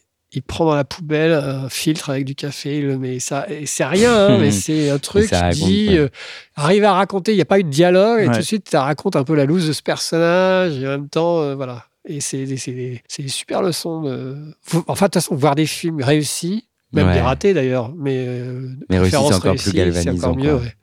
Et c'est c'est vrai que moi, je trouve qu'on se rend compte de ça. Moi, dans les, tous les films que j'aime, euh, par rapport à la structure, on se rend compte qu'une bonne structure, effectivement, elle est toujours portée par un sous-texte puissant et que tout est toujours dans tout. C'est-à-dire, après, dans l'idéal, moi, je trouve que la réalisation parfait ça. C'est-à-dire qu'en fait, le moindre plan nous raconte ce dont il est question dans ce film, quoi. Et que c'est comme ça, moi, je trouve qu'on fait une bonne structure à l'écrit déjà. Et que, ouais, quand on voit les films qu'on aime, on voit ça. Toi, Adrien Non, mais je pensais à Boulevard du Crépuscule. Ouais, Ah J'étais bah, un peu là-dedans, voilà. exactement. Mais Très, très tu vois, c'est marrant parce que Boulevard du Crépuscule, qui est un, un- un film. Sunset Boulevard. pardon. Sunset Boulevard, l'affiche est à côté de mon lit pour te dire comme je Ah l'aime. oui. Mais parce que c'est- Ce scénariste mort dans une piscine. C'est celui qui voulait avoir une piscine et qui a fini par l'avoir. C'est Voilà. ça, le- comme ça que ça, débute. piscine, ouais. ouais. Et euh, d'ailleurs, le film devait commencer dans la morgue, à la morgue. Ouais, c'est vrai. Il y a une scène qui a été tournée. Bon, peu importe, mais c'est marrant parce que souvent on nous dit, il y a des clichés qui m'énervent, genre, euh, faut pas utiliser de flashback parce que c'est plus une façon, enfin, ou la voix off. Merde. J'adore la voix. Il y a, il y a un- Souvent on te dit, oh la off, c'est facile, machin. Tu te... Putain, tu envie de dire, mais tu te rends compte le nombre de chefs-d'œuvre ont des voix off Une pure voix off. ouais. c'est ridicule. Même Scorsese, il utilise tout le temps la voix off. Je sais pas, ces trucs-là où genre euh, pas de flashback, bah, le parrain 2, alors laisse tomber. Alors donc, euh, C'est non mais c'est absurde. Il y a des trucs comme ça. Ça, ça fait partie des trucs qui Des m'énervent dans les, dans peu- des, des dogmes euh, ridicules. Ou une comédie, ça doit faire une heure et demie. Bah non, je suis désolé, il y en a. Ça fera le temps de l'histoire. Ça fera le temps de l'histoire. Une heure et demie, ça peut être très chiant s'il se passe rien. Mm. Et t'as certains lame shows qui fait deux heures. Voilà. Enfin, je sais pas, c'est- absurde. Tous ces trucs-là m'énervent. Ouais, Mm. je comprends. Moi, c'est pareil. Après, souvent, c'est des règles qu'on. Qui... Enfin, je trouve que quand elles sont dites d'une de, de, bonne manière, c'est que souvent on dit que déjà avant d'essayer de faire ça, faut déjà réussir à faire un truc. euh, C'est vrai, c'est vrai. Que moi, souvent, c'est un truc que je peux dire par exemple à mes étudiants, Mm. tu vois, ou ou pour réussir à, à trouver la belle voix off, déjà réussir à le faire sans, et puis après, Non, mais et puis parce que- après, et puis après. Mais t'as raison. C'est-à-dire qu'il y a des il films qui n'appellent pas de voix off. Ouais. En fait, il faut que, il faut Ah, que le parfois, ça peut- film. disons que parfois ça peut être une béquille, et Bien donc c'est pas intéressant. Non, non, ça je suis d'accord, je suis d'accord, mais je le ressens. Hein. C'est-à-dire, tu le ressens. En fait, j'ai l'impression que tu le ressens. C'est-à-dire, il y a des films qui ne nécessitent pas de voix off. C'est naturel. Il y en a qui, bizarrement, nécessitent une voix off parce que ça, c'est constitutif du film. En fait. Ouais. Celle de Sunset Boulevard, elle, est- elle a du Ouais, sens. c'est Elle est- extraordinaire. Voilà. Elle est extraordinaire. Elle Et elle sens. dure tout le film. Enfin, c'est pas une, pas une Oui, voix voilà. off du début. C'est hein. ça, c'est un, un procédé utilisé jusqu'au bout. Je pense à Molly's Game d'Aaron Sorkin, Ouais. qui est bourré de voix off Ouais. Et qui est indispensable euh, Mmh. au Oui, film. parce qu'il raconte des choses. C'est comme Casino. Si t'as pas la voix dans le casino, ça, ça te raconte. le- Mais ça- tout- en fait, ça permet de raconter le système ouais, ouais. De, de- de- des casinos en cinq minutes. Et sans Alors, être chiant en sinon, plus. T'es obligé de, de, de- de- Bah tu- oui. tu serais obligé de, de prendre. euh, Enfin, dans cette, cette boulevard, c'est différent. C'est plus l'état intérieur du, Du personnage. Mm. que Ouais. tu pourrais pas avoir sinon. J'ai l'impression. Ouais, ouais, ouais, c'est clair. Mais euh, ces mecs-là, ils utilisent pas la voix off tout le temps. hein. Mais je suis d'accord avec toi, Laurent. En fait, c'est ce qui est plutôt agaçant là-dedans, c'est que parfois il y a des modes. Ouais, aussi. C'est trop écrit. Alors moi, ça me, ça me tue. Il y a trop de notes. Enfin, ouais, de, de Il y a trop de... trop de notes. Ah non, la voix off, elle est trop présente. Mais en fait, des fois, il y a des films où, là, où la voix off est over présente. Enfin voilà, il n'y a pas de. Ouais, il y a pas de. C'est une règle un peu basique, quoi. Enfin, c'est. Toi, Mathieu, t'en as pas parlé, mais Retour vers le futur? Oui. Ah, Retour vers le futur, c'est un... Il il a la réputation d'être le scénario parfait. Oui, mais en termes de structure, c'est vrai que c'est plutôt chouette. Ouais, et c'est en plus c'est complexe parce qu'il y a des histoires de. Oui, de, de temporalité. Voilà. Mais dans... sinon, dans, le, dans la simplicité et l'efficacité, euh, le premier Star Wars, l'original, euh, il, il, il illustre le voyage du héros euh, de manière académique. Ouais, littéralement. Tout en ouais. restant divertissant et fun, Mhm. etc. Et c'est un très bon exemple qui a vieilli parce que depuis, tout le monde s'est basé dessus et a copié, a copié, a copié. C'est dans l'inconscient collectif maintenant les histoires de ce type-là. Mais sinon, moi, euh, School of Rock, moi j'aime beaucoup euh, les, Les films comédies de- sportives. Voilà, ce, ce- Ouais, ce genre de ce genre de structure, ou la- les films de Mike White euh, en particulier. Voilà, Pour l'anecdote.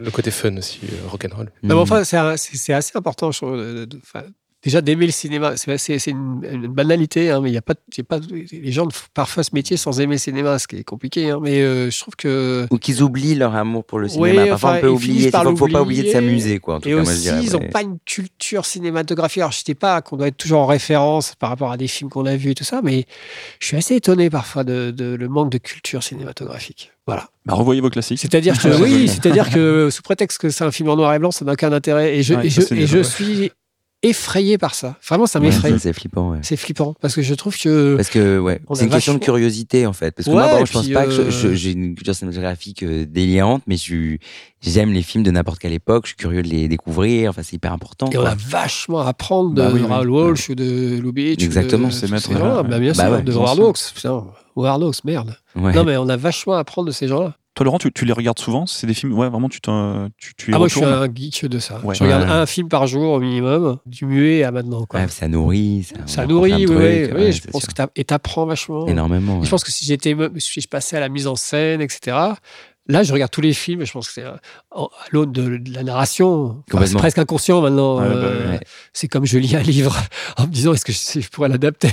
C'est un peu inconscient, mais c'est comme ça. Mais et je pense que quand tu es metteur en scène, tu regardes les films aussi. euh, tu dis ah comment il a réussi, à pourquoi il a utilisé tel travelling et tout ça. Et je suis pas sûr que les gens fassent beaucoup ça en fait.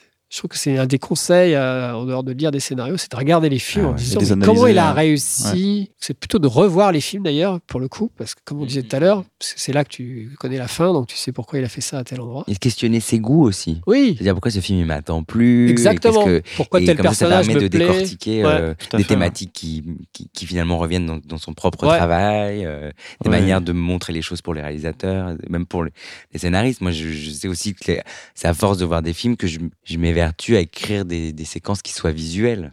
Parce qu'aussi, Ouais. c'est nourri des films que j'ai vus. D'un coup, je me dis, euh, enfin voilà. enfin, voilà. Mais- Ouais, ouais. La situation était claire. hein. Il y a un truc intéressant à faire aussi, c'est de revoir un film que tu n'as pas vu depuis très longtemps. C'est-à-dire Ouais. à une époque où même pas tu t'écrivais pas Mhm. et que tu as beaucoup vu, tu as beaucoup aimé ce film. Et là, aujourd'hui, tu le, tu le re-regardes sous un œil complètement nouveau. Ouais, c'est intéressant. Et moi, je, en ce moment, je, je me suis lancé euh, Police Academy, par exemple, qui est Mhm. sur Netflix, que j'ai pas revu depuis que j'étais gamin, Ouais. mais que j'avais beaucoup vu.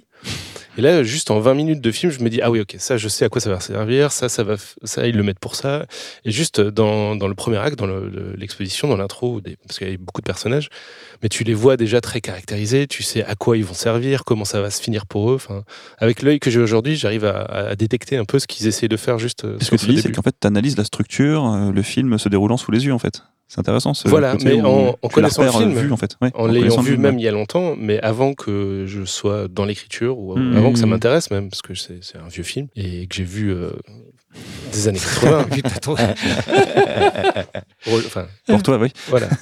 Et c'est intéressant parce que du coup, tu le vois différemment. Tu sais que tu l'as aimé pour certaines raisons et aujourd'hui, tu vois d'autres choses. Alors, c'est voilà, c'est cool à faire. Oui, oui, mais de toute façon, c'est très ouais. intéressant aussi de voir. euh, Enfin, il y a des films que moi, j'ai. bah, ça m'arrive, tu vois, j'ai une, une grosse DVD tech et il y a des films que j'ai rachetés parce que je les avais aimés à telle époque que je n'avais pas encore eu le temps de re- revoir. Quoi. Mhm. Tu les revois et tu te dis, mais attends, pourquoi j'ai aimé ce film Ouais. C'est nul. Non, mais ça arrive aussi dans ce sens-là, ou parfois, Ouais, un film que tu as moyen aimé. À bah, je me- l'inverse, ça te parle plus ouais. aujourd'hui qu'à une époque. Je me souviens de Zodiac, j'étais allé le voir de Fincher, j'avais été déçu parce que c'est peut-être parce que je m'attendais à Seven et tout. Donc j'avais été déçu et je l'ai revu. Je me suis dit, mais putain, c'est bien meilleur que tout ce que j'ai vu. Enfin, J'adore Zodiac. mais c'est ils sont meilleurs et tout ça. Et donc, euh, en fait, c'est c'est marrant. Si... C'est pour ça que c'est marrant de, les critiques de Cinoche parce que ils sont obligés de réagir. euh, ils voient le film, ils sont obligés de réagir, d'avoir un avis. Et en fait, tu te rends compte qu'un avis, c'est quand même aussi, enfin, ou même, on en parlait tout à l'heure euh, hors, antenne, des réactions de producteurs à ce qu'on leur envoie aussi. Et c'est assez perturbant parce que, parce que, en fait, tu te rends compte que le, le temps est important aussi pour avoir un jugement. Et euh, quand tu sors d'un film, tu as tout de suite. C'est c'est marrant, c'est un exercice. C'est Truffaut qui disait que chaque personne a deux métiers, le sien et critique de cinéma. Parce qu'en fait, quand tu sors d'un film, les gens réagissent tout de suite, en fait. Ouais. Ils, se, ils disent tout de suite, oui, j'ai aimé, j'ai pas aimé. euh, ouais, je trouve que là, ils- c'est c'est dingue, hein. C'est vrai. Mais enfin, en même temps, quand tu sors d'un resto, tu dis ça aussi. Hein. Moi, je Ouais. dis l'incident déclencheur était pas, était pas foufou. Un- Ah, c'est chiant pas d'aller au cinéma avec lui. C'est hein. pas mal d'être aussi seul, d'aller au cinéma seul, parce que au moins, t'es pas obligé de donner ton vrai. avis tout de Ouais, suite. c'est vrai, tu peux tu laisses le décanter. film mûrir et ouais. il te reste quelque chose ou Ou pas. pas. et Ouais, les, Ouais. les gens qui, dès le générique, commencent à discuter, moi, ça me. Ça te perturbe. Moi, je suis encore euh, comme ça à regarder Oui, les noms moi, qui je suis comme défilent. toi. Moi, j'ai besoin du. Ah du sas de décompression. euh, ouais. ma femme, elle sort dès le début du générique. Ça va... Au début, je, Sacrilège. C'est comme elle reste, comme je vais beaucoup des concerts de rock et tout ça, elle restait pas pour les rappels. Je disais, c'est pas possible. c'est le même principe, Ouais. je trouve. Et c'est euh, c'est très perturbant. C'est- Non, le, dans le concert, le- l'équivalent du générique, c'est les mecs qui commencent à ranger. Oui, alors, tu, là, tu c'est- regardes, ah ouais, tiens, ils rangent ça comme ça. c'est Ouais, encore autre, c'est un autre sûr. problème. Mais même les rappels, c'est quand même problématique. C'est c'est pas bête de, pas par- de partir au début des rappels. hein. Parce qu'il y a moins de monde qui Du part. coup, tu galères Ouais. moins. Bah, tu galères moins le mais- métro. au Ah ouais, de il y a des et avantages. ça. Ouais, il y a des avantages. Mais c'est chiant, quoi. Tout ceci est complètement euh, hors sujet. Mais intéressant. Euh, juste, oui. bah, euh, Romain, ce que oui, vas-y, pardon. reviens dans le sujet. Qui était, je Qu'est-ce sais que je voulais quoi, dire euh, Non, parce qu'on disait analyser les films, que tu disais que quand, quand tu sors de la salle, tu dis l'incident déclencheur, etc. etc. Et sachant par rapport à tout ce qu'on s'est dit, moi en, tant- en tant que spectateur, c'est vrai que quand même souvent, ce qui est quand même génial, c'est quand je sors d'un film et que je me suis pas posé cette question jamais. Et après, c'est parfois étonnant d'ailleurs, et c'est fait que du coup, de, de- notre métier euh, est pas une science exacte, et, et c'est ça qui est toujours qui fait que Laurent, à chaque fois qu'il commence un film, et moi c'est pareil, et vous c'est pareil, quand quand on commence un projet, en fait, euh, on a l'impression de repartir à zéro, quelle que soit l'expérience d'avant, etc. Mais c'est que souvent, il y a des films que j'ai adorés, parce qu'en fait, voilà, j'étais dans la salle, j'ai ressenti une émotion, et j'y repense après, et je les analyse, et je me dis, ah ouais, quand même, c'est un peu ledge, euh, en termes de scénar, en termes de ci, en termes de là. Mais voilà, moi, ce que je retiendrai quand même toujours, c'est ce que j'ai ressenti euh, sur le moment, quoi. Eh oui. Ah ouais. Et voilà. C'est pour ça qu'on y va, c'est pour ça qu'on est là. Quoi. Exactement. C'est pour ça qu'on écrit. C'est chouette parce que ça peut être, enfin, je pense que je parle pour moi, mais sûrement pour vous. À force, c'est une obsession. Si on, on commence à tout analyser, à tout ce qui est, ce qui est hyper important pour notre travail, mais, mais c'est encore plus beau, d'autant plus quand on oublie ça. Je trouve que ça veut dire, que ça veut dire quelque chose du. Bien sûr, oui. Ouais, ce qui, est, ce qui est assez perturbant aussi, je trouve que c'est assez chouette d'ailleurs, c'est que c'est qu'il y a des films que, je trouve. vois, nous, on reçoit le coffret des Césars, enfin, et donc on- moi j'essaie de regarder le maximum de films et tout. Et il y a des films, je sais que je les aurais pas écrits comme ça. Je sais que je les aurais pas écrits comme ça parce que j'ai besoin qu'il y ait des idées à chaque. euh, Enfin, je suis un peu de cette culture-là, d'avoir envie qu'il y ait des idées dans chaque scène, euh, enfin, et que. Hein, et, je, et je- et je regarde des films, genre je dis n'importe quoi, mais Pupi, j'aurais pas pu l'écrire par exemple. Et je trouve super. le- Ça n'empêche pas que je trouve ce film super ou un truc comme ça, mais je me dis, moi, il aurait fallu que j'essaye de mettre un, un truc un peu plus, tu vois, des, des trucs un peu plus, je sais pas, étonnants, plus drôles ou j'en sais rien. J'aurais pas pu l'écrire. Enfin, je, je me serais senti un peu euh, frustré de l'écrire parce que j'aurais pas mis euh, certains. Je trouvais que ça manquait d'idées ou des trucs comme ça. Et en même temps, le film, est, quand je le vois, je suis quand même pris. Je trouve les chatouilles, j'aurais dit, je me serais dit, oh non, je peux pas écrire ça, c'est pas possible. C'est totalement impudique, c'est totalement un truc qui est pas ma nature, qui est pas mon- que j'aurais caché sous de la d'humour, ou que j'aurais caché sous un truc. Et en même temps, je le vois, je dis, il y a un sens au film, il y a un truc qui, est il y un peu maladroits ou pas, mais il y a, quelque chose, et, mais que j'aurais pas pu écrire. Et c'est ça que je, je trouve c'est important quand même que les gens aussi. euh, parce que ça, me, choque toujours que les gens n'aiment pas la comédie ou des trucs comme ça. Parce que je me dis. euh, euh, Woody Allen n'existerait pas s'il n'y avait pas eu Abbott et Costello. Ça, c'est, je parle des trucs, de trucs que les gens connaissent pas, mais qui étaient un peu l'équivalent, je dis n'importe quoi, des Charlots de l'époque, enfin, de, de Bob Hope et de, tous ces genres de comédie. Et, et- et- et je trouve que c'est important qu'on ait une culture générale. En fait, C'est- c'est- aimer Ingmar Bergman n'empêche pas d'aimer Peter Sellers et euh, La Panthère Rose. Bien sûr. Ça n'empêche pas. Et la structure est parfois extrêmement similaire. En plus, Donc, tout voilà. à fait. Merci de recadrer. Il de revenir ça. dans le sujet. Il, il recadre. Pour la dernière question, Sur laquelle on va faire une réponse de, de- de deux heures. J'ai un peu deviné ta réponse, Romain, dans ce que tu as dit tout à l'heure. Euh, la dernière question, c'est euh, quelle est l'erreur que vous constatez euh, qui est la plus fréquente dans, les, dans la structure des films? Ou un, un défaut récurrent, et c'est peut-être qu'on remarque la structure. Ouais, Voilà, c'est peut-être- d'accord. Voilà, merci. Bah, Après, quand vous lisez des scénarios que vous recevez de réalisateurs, d'autres auteurs, qu'est-ce qui, pour vous, revient le plus souvent? Est-ce que c'est hum, comme euh, problème, souvent de structure, structurel? Pour moi, c'est pre- presque pas un problème de. Enfin, c'est un problème de personnage, en fait, en général, je trouve. le ventre ouais, il y a le ventre de le mou, ouais, mais c'est-à-dire de ne pas avoir suffisamment chargé les personnages pour que le, le Pour film que dure. soit- ouais. ouais, ouais. Et je trouve que ça, c'est. euh, Quand tu dis changer le personnage, Laurent, tu veux dire le, le travailler, bah, le définir plus oui, clairement le définir, lui donner des caractéristiques qui vont faire que l'histoire. Et je cite souvent le truc que dans Radin, j'ai trouvé le déclic. Enfin, il y a deux déclics, mais il y a un, un déclic, c'était qu'au départ, il était Radin, mais il était euh, employé de banque. Donc il y avait un truc qui était trop. euh, euh, enfin, je sais pas quoi. Et à partir du moment où je me suis dit, tiens, il va être, il va être violoniste, euh, soliste dans un orchestre. C'était pas binaire et du coup, tu avais Voilà. l'espace de créer ton histoire. T'avais, et- l'hist- ouais, t'avais un ouais. truc qui était que le personnage pouvait se racheter d'une certaine façon parce qu'il avait un truc assez. euh, Enfin, c'est un violoniste. Il avait un, il y avait un truc euh, presque de feeling de, ouais, avec un mec qui dans la vie. euh, et tout de suite, c'était beaucoup plus intéressant. Et ce, ce type de décalage, etc. euh, et il y a une histoire de ce que les Américains appellent beaucoup la, la voix, enfin, la- la- le- trouver son style aussi. C'est-à-dire qu'il y a beaucoup de scénarios que je lis qui n'ont pas de style, mais pas, je parle pas de, de Pas style littéraire. littéraire. ouais, hein. ouais, ouais. Je parle d'un point de vue de, de, de quelque chose de. Tu le lis, c'est différent. Voilà. Hmm. Oui, tu sais que c'est un tel ou un Voilà. tel qui a écrit. Voilà. Ouais. c'est différent. C'est le point de vue. Et les Américains font vachement ça, comme ils vendent beaucoup leurs scripts en spec et tout ça. Ah, ils sont obligés de. ouais. Ils sont obligés, dès les dix premières pages, d'être un peu différents. Ouais, bah oui, un ça. truc, euh, je me souviens toujours de cette première page de garde de 500 jours ensemble, où c'était écrit euh, Cette histoire n'est pas basée euh, sur des personnages existants, sauf toi, euh, Cindy. Et la page d'après, c'était Salope. Et après, il commençait le, Ah, le scénario. Ça, c'est une super accroche. Et tu vois, c'était des accroches comme ça, et, et, et, et c'est- c'est- ils sont obligés, enfin, ils sont pas obligés, mais c'est vrai que une- la première scène, des trucs comme ça, c'est euh, euh, la première scène de Sunset Boulevard dont on parlait tout à l'heure euh, dans la piscine. Tu te dis, tu lis ça, Oui, ça envoie direct. tout Quoi. de suite, tu te dis, ah, c'est le mec qui est dans la piscine qui, qui parle. C'est Ouais. la mort qui parle, en fait. ça- ouais, voilà. Et tout de suite, tu te dis, ah bah, il y a quand même une.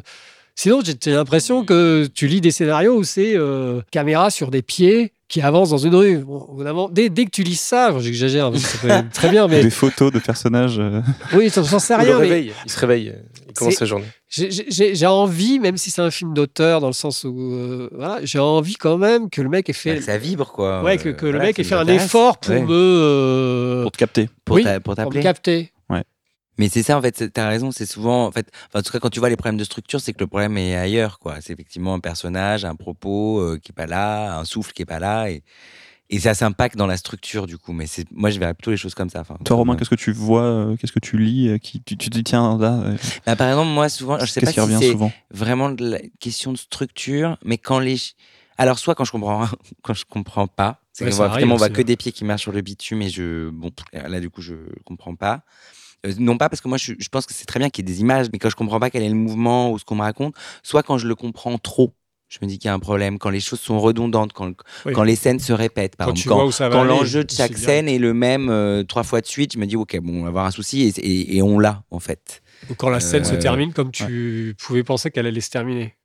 Tu, tu l'as prédit Tu, Bah tu oui. l'anticipes C'est-à-dire, Quand tu lis des scénarios de William Goldman, tu te rends compte qu'il a tout fait pour que tu sois troublé, enfin que tu te dises, euh, En fait, tu sois surpris. ouais, surpris. Et les, et les, et les séries le font, mais les séries américaines, genre Breaking. Bad et tout ça, les Sopranos, c'est un- une leçon parce qu'ils le font tout le temps. Quoi. Ouais. Même Friends, la série Friends euh, en comédie, tu peux être sûr qu'il y a un angle dans la scène, et c'est ça, que je, c'est ça qui manque souvent dans les scénarios que je lis, moi, c'est qu'il y a un angle dans la scène, et j'y arrive pas tout le temps, hein, moi, euh, euh, largement pas, je, me trouve mauvais là-dessus, mais je, trouve que c'est... c'est euh, tu vois c'est deux, deux copains qui se parlent comme s'ils étaient en train de divorcer par exemple Enfin, dans Friends, si tu regardes, c'est intéressant de regarder la série Ouais, Friends c'est parce que chaque scène, C'est toujours décalé. c'est toujours décalé. C'est vrai. C'est et et une super leçon parce que en fait, c'est tu peux décaler sur tout, hein, dans tout le type de film en fait. C'est vrai que c'est là où ça devient intéressant aussi, même quand tu traites de que ce soit une comédie ou un drame et que tu traites de quelque chose de la vie quotidienne, que d'un coup tu te racontes que la situation c'est autre chose, quelque chose de beaucoup plus grandiloquent ou c'est hyper intéressant. Je trouve que c'est un super moteur d'écriture. Ouais, bien quoi. sûr. Mm, mm. Mais D'avoir un euh, angle à chaque scène. Un Ouais. angle. ouais. Mais Ouais, c'est ça en fait. C'est moi je trouve que c'est ça. Quand tu lis un scénario, tu, tu, tu vois pas d'angle, tu vois pas de logique interne. Et quand je dis logique, c'est pas que tout soit dans des dans des dans des tiroirs, c'est que tu vois pas ce qui motive ce récit. Et donc euh, si tu vois pas ce qui motive ce récit, c'est qu'il y a un problème de structure, mais que le problème est en amont de ça en fait. Eh ben, c'est très clair. Voilà. Merci. Très bien. Eh ben, on va se refaire les 10 saisons de Friends. Exactement. T'en as deux Ouais. fois, trois, deux, trois fois, non Euh, deux, ouais, au, mo- au moins deux. Au moins deux. Écoutons Jean-Marie pour changer un petit peu. Allez. C'est l'heure de la chronique. Salut Jean-Marie. Salut Jean-Marie. Bonjour, comment allez-vous bonne année. Mais non, bonne, non. année, bonne année en février. On a déjà jusqu'au 31 janvier. On Juste peut te dire faire. bonne année Jean-Marie, il y a quelque chose de super à le faire, je trouve. C'est tout à coup la salle rayonne, euh, Ouais, mais y faut de la faire. bonne humeur. faut le faire chaque mois. Alors. Ouais, c'est ça. Chaque Écoute, mois, t'es année. content un mois par an? Quand tu parles à Jean-Marie, c'est Voilà. bonne année Jean-Marie. non, mais je trouve qu'au content. dire bonjour, on te dira tout le temps bonne année. Bonjour. Que finalement, l'année continue. Voilà. Et ouais, c'est- tous les mois, c'est la même chose. Exactement. De quoi on parle alors euh, C'est la suite là? Oui, c'est la su- suite et fin, heureusement. hein, parce que je trouve c'était un peu chiant la dernière fois. hein. Mais j'ai trouvé aussi, vous avez des retours à ce sujet. Très euh, chiant. Très, très Non, chiant. et je pense que les ça dit quelque chose. Ça dit quelque chose. Bon, on m'a dit, ah, c'était plus long. Oui, je trouvais ça aussi plus. À l'écouter, c'était drôle aussi. Il y avait un peu plus de vie. euh, Ça Oui. change un peu du, de la norme. Oui, bah, de toute façon, on va parler des normes justement, et ça c'est vrai que les normes c'est toujours ennuyeux, mais mais mais si je le fais, c'est parce que je vois beaucoup de, de scénarios où- qui sont, sont, enfin, les auteurs ne savent pas exactement quand ça se présente, comment ça se fait, ce qu'il faut dire dedans, ce qu'il faut pas dire, etc. Et du coup, quand ça arrive chez un producteur, le producteur voit ça, il dit c'est un objet sur lequel il y a écrit scénario, mais ce n'est pas un scénario. C'est des feuilles. Et du coup, ce sera pas lu. Et donc c'est pour ça que c'est important, même si c'est un petit peu rébarbatif. C'est et toujours, ça, bien je de... comprends. c'est toujours bien de rappeler les bases. Oui, je pense, je pense. je En pense. parlant de rappeler les bases, il y a une super masterclass qui arrive en mars, je J'allais crois, le dire. Mais oui, pour avoir les bonnes bases pour écrire des scénarios. Bah, ceux que ça intéresse, en tout cas, qui veulent les bases. Qui anime euh, cette masterclass, Jean-Marie? Mais écoutez, j'ai un certain Jean Hérode, je crois. Ouais. C'est, c'est le 11 et Hérode 12 mars. Oui, oui, alors, euh, c'est- il est alsacien. Oui, les bah oui, bah oui, bah oui, c'est un nom alsacien, c'est un nom alsacien. Le 11 et 12 mars. 11 et 12 mars. Et alors, les gens, en plus, ils s'en rendent pas compte. Ils À auront, Paris. ils auront le bonheur absolu de me voir de près, de pouvoir peut-être même me toucher, me serrer la main. C'est, un bonheur que je ne connaîtrai jamais. Il se passe des trucs bizarres dans tes je, je masterclass. me suis jamais rencontré. Vous voyez ce que je veux Toi, dire oui, toi, ça t'est C'est jamais arrivé. de fou. hein. Mais non, jamais. Et t'en peux- rêves Bah, Pourtant. je- enfin, tout le monde en rêve, hein, de toute façon, ça faut pas. J'ai bien fait l'humilité là, c'est bon. C'est très bien. c'est C'est très très bien. Non, non, plus sérieusement, c'est le 11 et le 12 mars. Euh, c'est c'est Ellipse qui organise ça. Donc, il y a un tarif étudiant. Euh, et puis après, euh, c'est pris en charge par les OPCA ou OPAL, je sais plus comment on dit. Aux organismes de, de prise en charge. de Voilà, formation. voilà. Donc, euh, j'en se renseigne. Il y a ça sur votre. Euh, on trouve ça de- sur ça papier, on trouve ça sur euh, ma page Facebook, sur mon, 11 et mon 12 internet mars. et tout. Le 11 et 12 mars, ouais. Venez nombreux. Alors, si jamais je, ça m'intéresse, qu'est-ce que je vais pouvoir retrouver dans cette formation, Jean-Marie? Mais en fait, un petit peu tous les fondamentaux de la dramaturgie. Mais et puis surtout aussi, je vais répondre aux questions des gens. C'est très important le contact, je pense. Je croyais que je croyais qu'il y avait que dans Il n'y a plus de papier que tu faisais ça. euh, Jean-Marie. Répondre aux questions des gens. Mais c'est un peu une déçu. infidélité que je vous fais. Et Ah puis là là, là. bah, je donne un peu plus encore. Puis c'est pas, de- c'est pas 2 euros là. Hein le tarif étudiant, c'est pas 2 euros. Alors, nous, pour 2 euros, on a les questions et les réponses de Jean-Marie. Tout à hein. fait, tout à fait, tout à fait. À ce sujet, je, vais- je vais quand même rappeler aux gens que, qui est très très bon de donner. Normalement, j'ai échangé un petit peu. Je pense que si chacun pouvait donner 20% de son salaire, Ah ouais. c'est un petit Ah, peu mieux, je pense. Serait, ce serait- Oh, mais vous le méritez. C'est vous l'air le de scénariste, on devrait arriver à 2, euros, hein, de toute façon. 20%, bon. C'est ça. Donc sinon, effectivement, 2 euros, ça peut le faire aussi.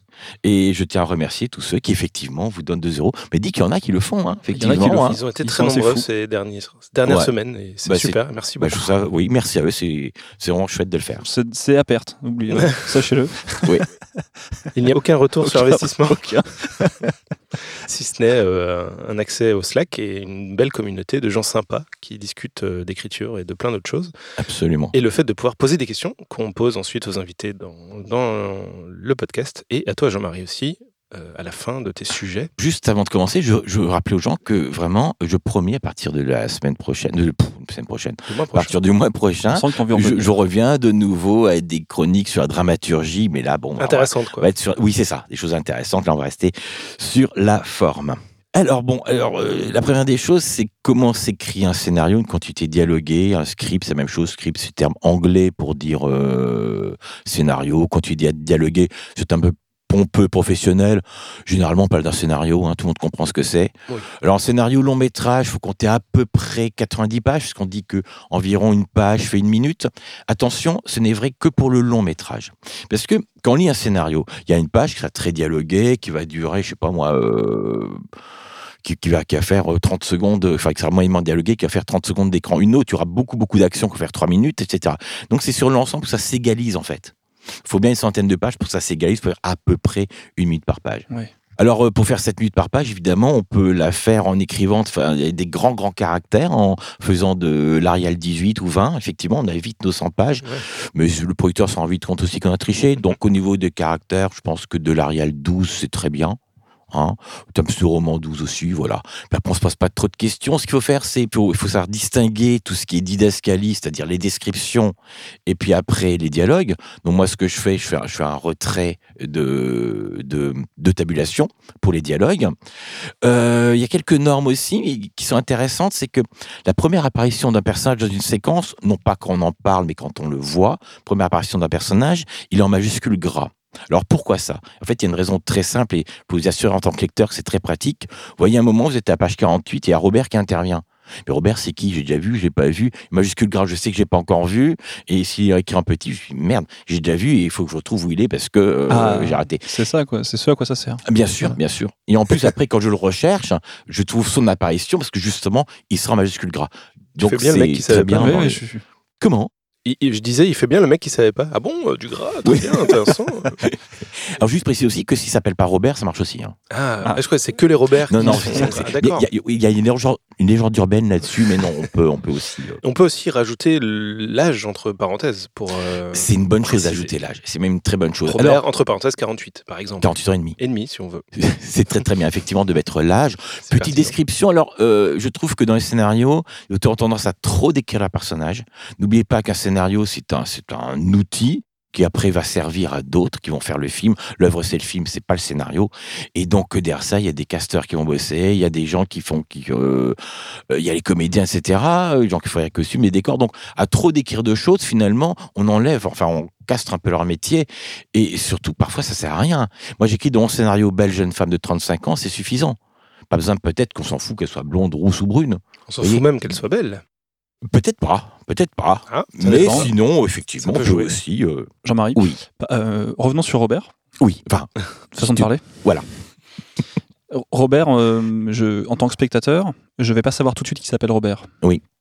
Le scénariste sait comment s'appelle son personnage. Oui. Qu'est-ce qui, est, qu'est-ce qui convient mieux de faire? De donner une description du personnage sans dire son nom, parce qu'en tant que spectateur, on ne connaîtra pas son nom, ou de tout de suite le nommer pour qu'on sache qui c'est, alors qu'on n'a pas eu l'information tout de suite alors il y a deux choses. C'est d'une part, on le nomme tout de suite. Dès qu'il apparaît, on le nomme, c'est même si on n'a pas son nom tout de suite. Et surtout, on garde son même nom. Ses enfants, ses enfants vont l'appeler papa. Sa femme l'a appelé mon chéri ou pauvre tâche, ça dépend de leur rapport. Mais toujours est-il qu'on va toujours l'appeler Robert ou papa, enfin le père ou euh, le mari. On avoir toujours toujours le même nom. Après, quand, quand on a un nom par rapport à la situation familiale, le mari par exemple, parce que première fois qu'il apparaît, il parle à sa femme. Ensuite, il va à son boulot et son patron qui lui parle. Si on met le mari, ça fait bizarre. Donc autant l'appeler Robert. Il y a quelque chose d'intéressant aussi, c'est de, penser à la description qu'on en fait, tu t'en as parlé, mais en sachant qu'il y a des comédiens qui vont le lire et qui vont devoir se dire oui, ce mec-là, c'est moi, Robert, c'est moi. Si, tu marques Robert est très moche, euh, il est courbé, il, fait, il donne pas envie, même Oui. si c'est- le personnage, faut pas trop en faire non plus parce que derrière, t'as un acteur qui va pas avoir envie de jouer un personnage aussi mal soigné, en tout cas dans sa des- description. Ça dépend, enfin ça dépend justement parce que euh, il y a peut-être des comédiens, moi je pense à Daniel Auteuil quand, quand, quand elle a fait Hugolin, euh, bah, c'était la première fois, il jouait pas le playboy quoi. Et il a fait Hugolin, c'était vraiment quelqu'un, il était un peu pouilleux, il était pas beau, il était euh, voilà quoi, et, et ça rentrait c'est vraiment le personnage. Donc je pense que le le- le- l'auteur doit penser à son personnage, pas tricher dessus, parce qu'on n'est pas là pour flatter les comédiens sur physique, juste là pour dire voilà il y a un personnage. Après si le comédien ne correspond pas, ben Ce que je veux dire, c'est qu'il y a un aspect où il faut donner envie aux comédiens d'incarner ce personnage aussi. Donc il faut faire attention dans cette description que ça puisse donner l'envie aux comédiens. Même si le personnage n'est pas flatteur, en premier Petit abord. truc à garder en tête, hein, c'est pas non plus, faut Ouais. pas tout changer pour euh, ça. hein. à mon avis, ce qui donne, ce qui donne envie au, un comédien de défendre un personnage, c'est, c'est- enfin, de d'avoir un personnage, avoir quelque chose à défendre, justement. Oui. Que ce personnage ait quelque chose à dire, qu'il apporte quelque chose, que ça soit intéressant à jouer. C'est ça qui intéresse un comédien. Et je pense qu'un comédien peut être tout à fait déformé par un, euh, par un maquillage, par, euh, et que ça peut tout le déranger. Donc, c'est surtout, surtout, ce qui, est, ce qui est vraiment rédhibitoire par rapport à un comédien, c'est qu'un personnage sert juste de faire valoir et qui est là euh, pour servir la soupe aux autres, et puis que, du coup, il a rien à défendre. Et là, vraiment, c'est pas intéressant. Mais tu as raison dans ce fait qu'il faut faire, vraiment, il faut penser au comédien qui va jouer Mhm. et pas effectivement ne pas l'insulter non plus quand on le décrit. Voilà. Tout à fait. J'ai aussi parlé du style. La plupart des scénarios que je lis sont trop littéraires. Alors bien sûr, euh, il faut toujours le répéter, même si tout le monde le sait, mais c'est bien de le répéter quand même. On ne sait jamais. Un scénario, ça s'écrit au présent. On ne va pas faire de passé simple. On est vraiment au présent. C'est le temps scénario du synopsis, de tout ce qu'on fait, du traitement, c'est le présent. Euh, on décrit ce qui se passe, et non pas ce qui s'est passé ou ce qui va se passer. On est donc vraiment dans le Et ce présent. qu'on voit surtout. Et ce qu'on voit, tout Ouais. à fait, tout à fait, absolument. Ce qu'on voit, ce qui se dit, euh, c'est ça en fait. On est devant l'écran et on commente, hein, en quelque sorte, avec un scénario. Parce que si tu écris Robert pense qu'il serait mieux en vacances, on ne voit rien comment d'autre le qu'un homme qui regarde le plafond. Et tout à fait. Mais là, tu peux dire Robert regarde le plafond. Oui. Mais tu sais pas à quoi il pense. Non. Par contre, ce qui est intéressant, c'est quand la séquence précédente nous fait, nous fait deviner sur quoi il pense, et du coup, on pense avec lui, et ce plafond prend une autre ampleur. Ou alors, euh, avec le plan du plafond, tu décris le plafond, alors que tu sais qu'il le regarde, et tu peux rajouter du son, des bruits de vagues et de mouettes, et ce genre de choses. Parce que tu vas, c'est quelque chose qui apparaît à l'écran, en tout cas au niveau sonore, qu'on entend dans le film.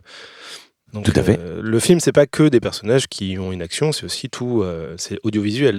Oui, alors, faisons attention à ça. Faisons attention. Ne- ne- ce que tu dis par rapport, euh, Je loin. pas voir ton film, Mathieu, hein, je te le dis. hein. que tu dis par rapport à la mouette sur le plafond, c'est, euh, enfin qu'on entend, euh, oui, c'est tout à fait une possibilité. Et ce sera dans le scénario, mais il faut faire attention à ne pas euh, déborder de trop ce travail du réalisateur. Il n'y a rien de plus ennuyeux à lire, à part ma chronique d'aujourd'hui, il n'y a rien de plus ennuyeux à lire qu'un scénario où on commence à nous parler d'images, on décrit des choses, etc.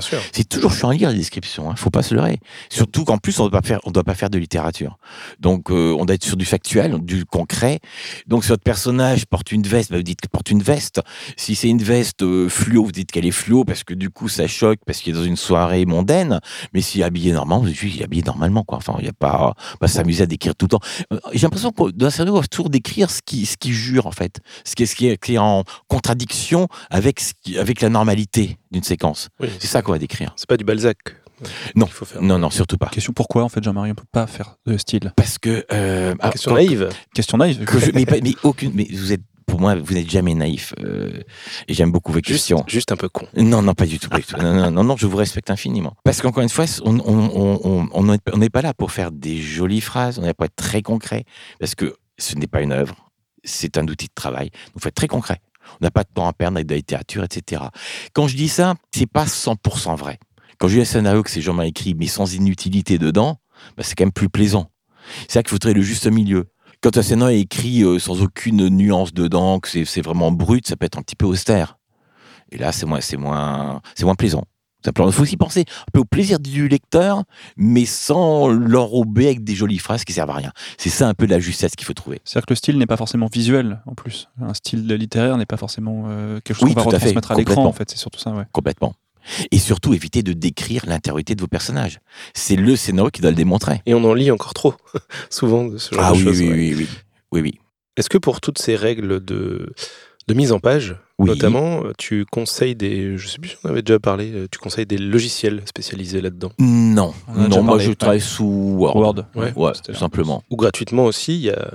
euh, sur Google Docs, tu peux avoir des, des petits plugins qui mettent en forme euh, en façon scénario. Oui. C'est complètement gratuit et puis tu. Je pense qu'il y a une chose, euh, pourquoi je- j'apprécie Word, c'est parce qu'il y a un bon correcteur d'orthographe. Ah oui, oui, on en a parlé. Et, j'en ai marre. Ouais, bon, je- laissez-moi le répéter, je vous en supplie, c'est parce que toujours bon de j'en le répéter, j'en ouais. ai marre de, de, de lire des scénarios qui me piquent les yeux parce qu'il y a trop de fautes. Et je, je l'ai déjà dit, je sais, mais je le répète, on sort de la lecture. Ouais. Avoir trop de fautes. Tout à fait. Tu voulais parler encore des présentations, Jean-Marie? Euh, non, je pense que pour la présentation du scénario, je, je crois qu'on a, on, on a beaucoup sacralisé la, la présentation du scénario. J'entends parfois dire, il y a telle règle, machin, ça, on n'est pas lu. C'est pas vrai du tout. Présenter correctement, qu'on comprend ce qui se passe, que c'est, qu'on triche pas sur les pas de caractère, faire croire que ça fait une minute alors qu'il y a 15 secondes sur la page. Ouais. On s'écrit normalement, il n'y a pas de souci. Une très mauvaise présentation peut donner une mauvaise image, a Oui. priori.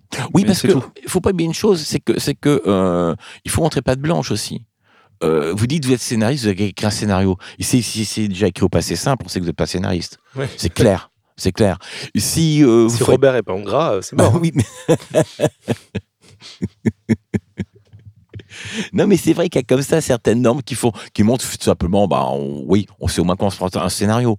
Donc peut-être qu'on sait comment ça se construit, mais on ne sait pas comment ça se présente. C'est certain qu'on ne sait pas comment ça se construit.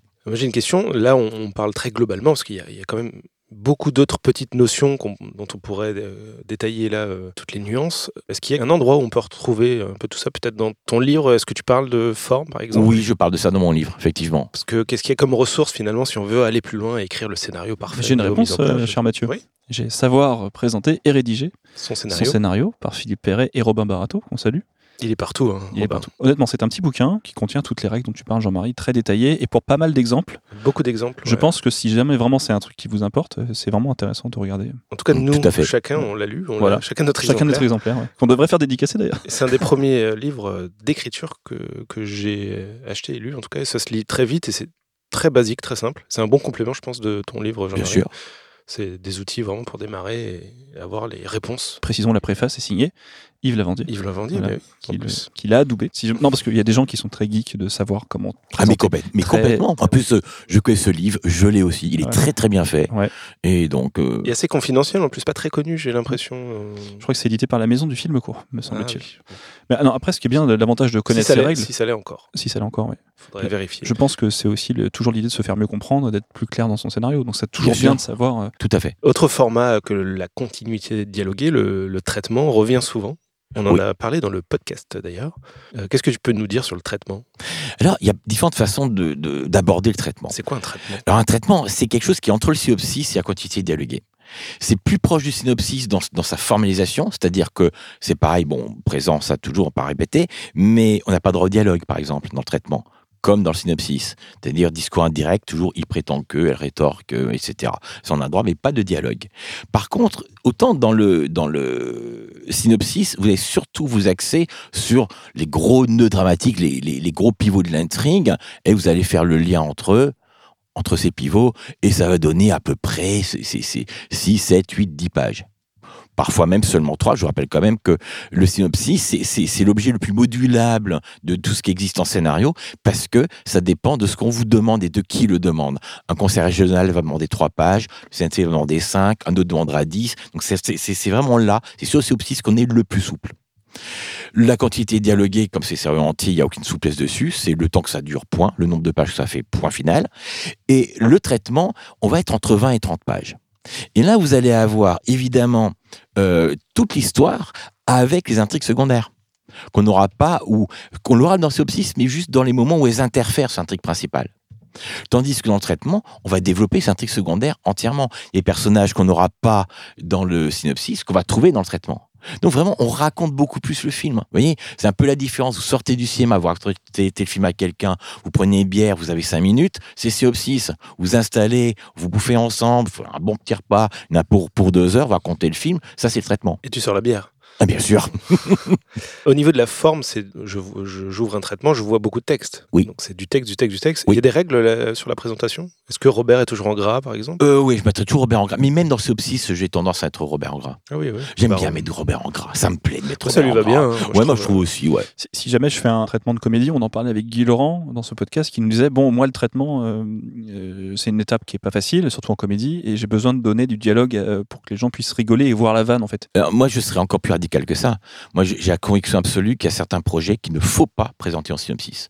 Le dîner de con synopsis, ça ne marchera jamais. Voilà. Donc, euh, je pense surtout pour les comédies basées sur le dialogue, euh, les, les répliques, etc. Synopsis ou traitement Synopsis sous traitement, pareil, Ouais, hein, ouais, ouais. pareil. hein. Ça ne marche absolument pas. Donc Et- euh, pas hésiter à mettre un peu de blague pour que ça, pour montrer la comédie ou le potentiel. euh, non, comique. je pense refuser de, de Ah, faire. refuser ouais, ouais, carrément. ouais, ouais, Ah oui, t'es radical. Oui, oui, oui, oui, c'est radical. Il y, a, il y a des moments où on peut expliquer au producteur que voilà, c'est une comédie, les petites situations. Et puis, citer toujours l'exemple du dîner de con qui ne marche pas au synopsis. T'as pitché l'idée à un producteur et dit Ah, super, est-ce que tu peux m'en m'en envoyer plus? Oui. Avant d'envoyer le- les 90 pages, parce que tu les as pas encore, parce que évidemment tu n'as pas signé le contrat et tu n'es pas rémunéré, donc Oui. tu ne vas pas écrire gra- gratuitement, évidemment. Tu peux lui envoyer euh, peut-être une ou deux pages de, de pitch, un bon pitch qui donne envie. Là, limite, on peut sentir la Ah, comédie. puisque et dans oui, une promesse. oui, et puis alors là, par contre, n'hésitez pas à être, euh, je vais pas dire hors sujet, mais être, ne pas être dans les dans les normes et dans les règles de ce qui se fait. Est-ce qu'on appelle un pitch incitatif Soyez drôle déjà dans l'écriture, même si c'est un peu gratuit. Mais juste pour montrer que ah, ah, ah, vous êtes drôle. Bah oui, voilà. Hein. Et par contre, je reste sur ce que tu as, dit avant. On n'a peut-être pas écrit, tu parles de comédie, peut-être pas écrit le scénario complet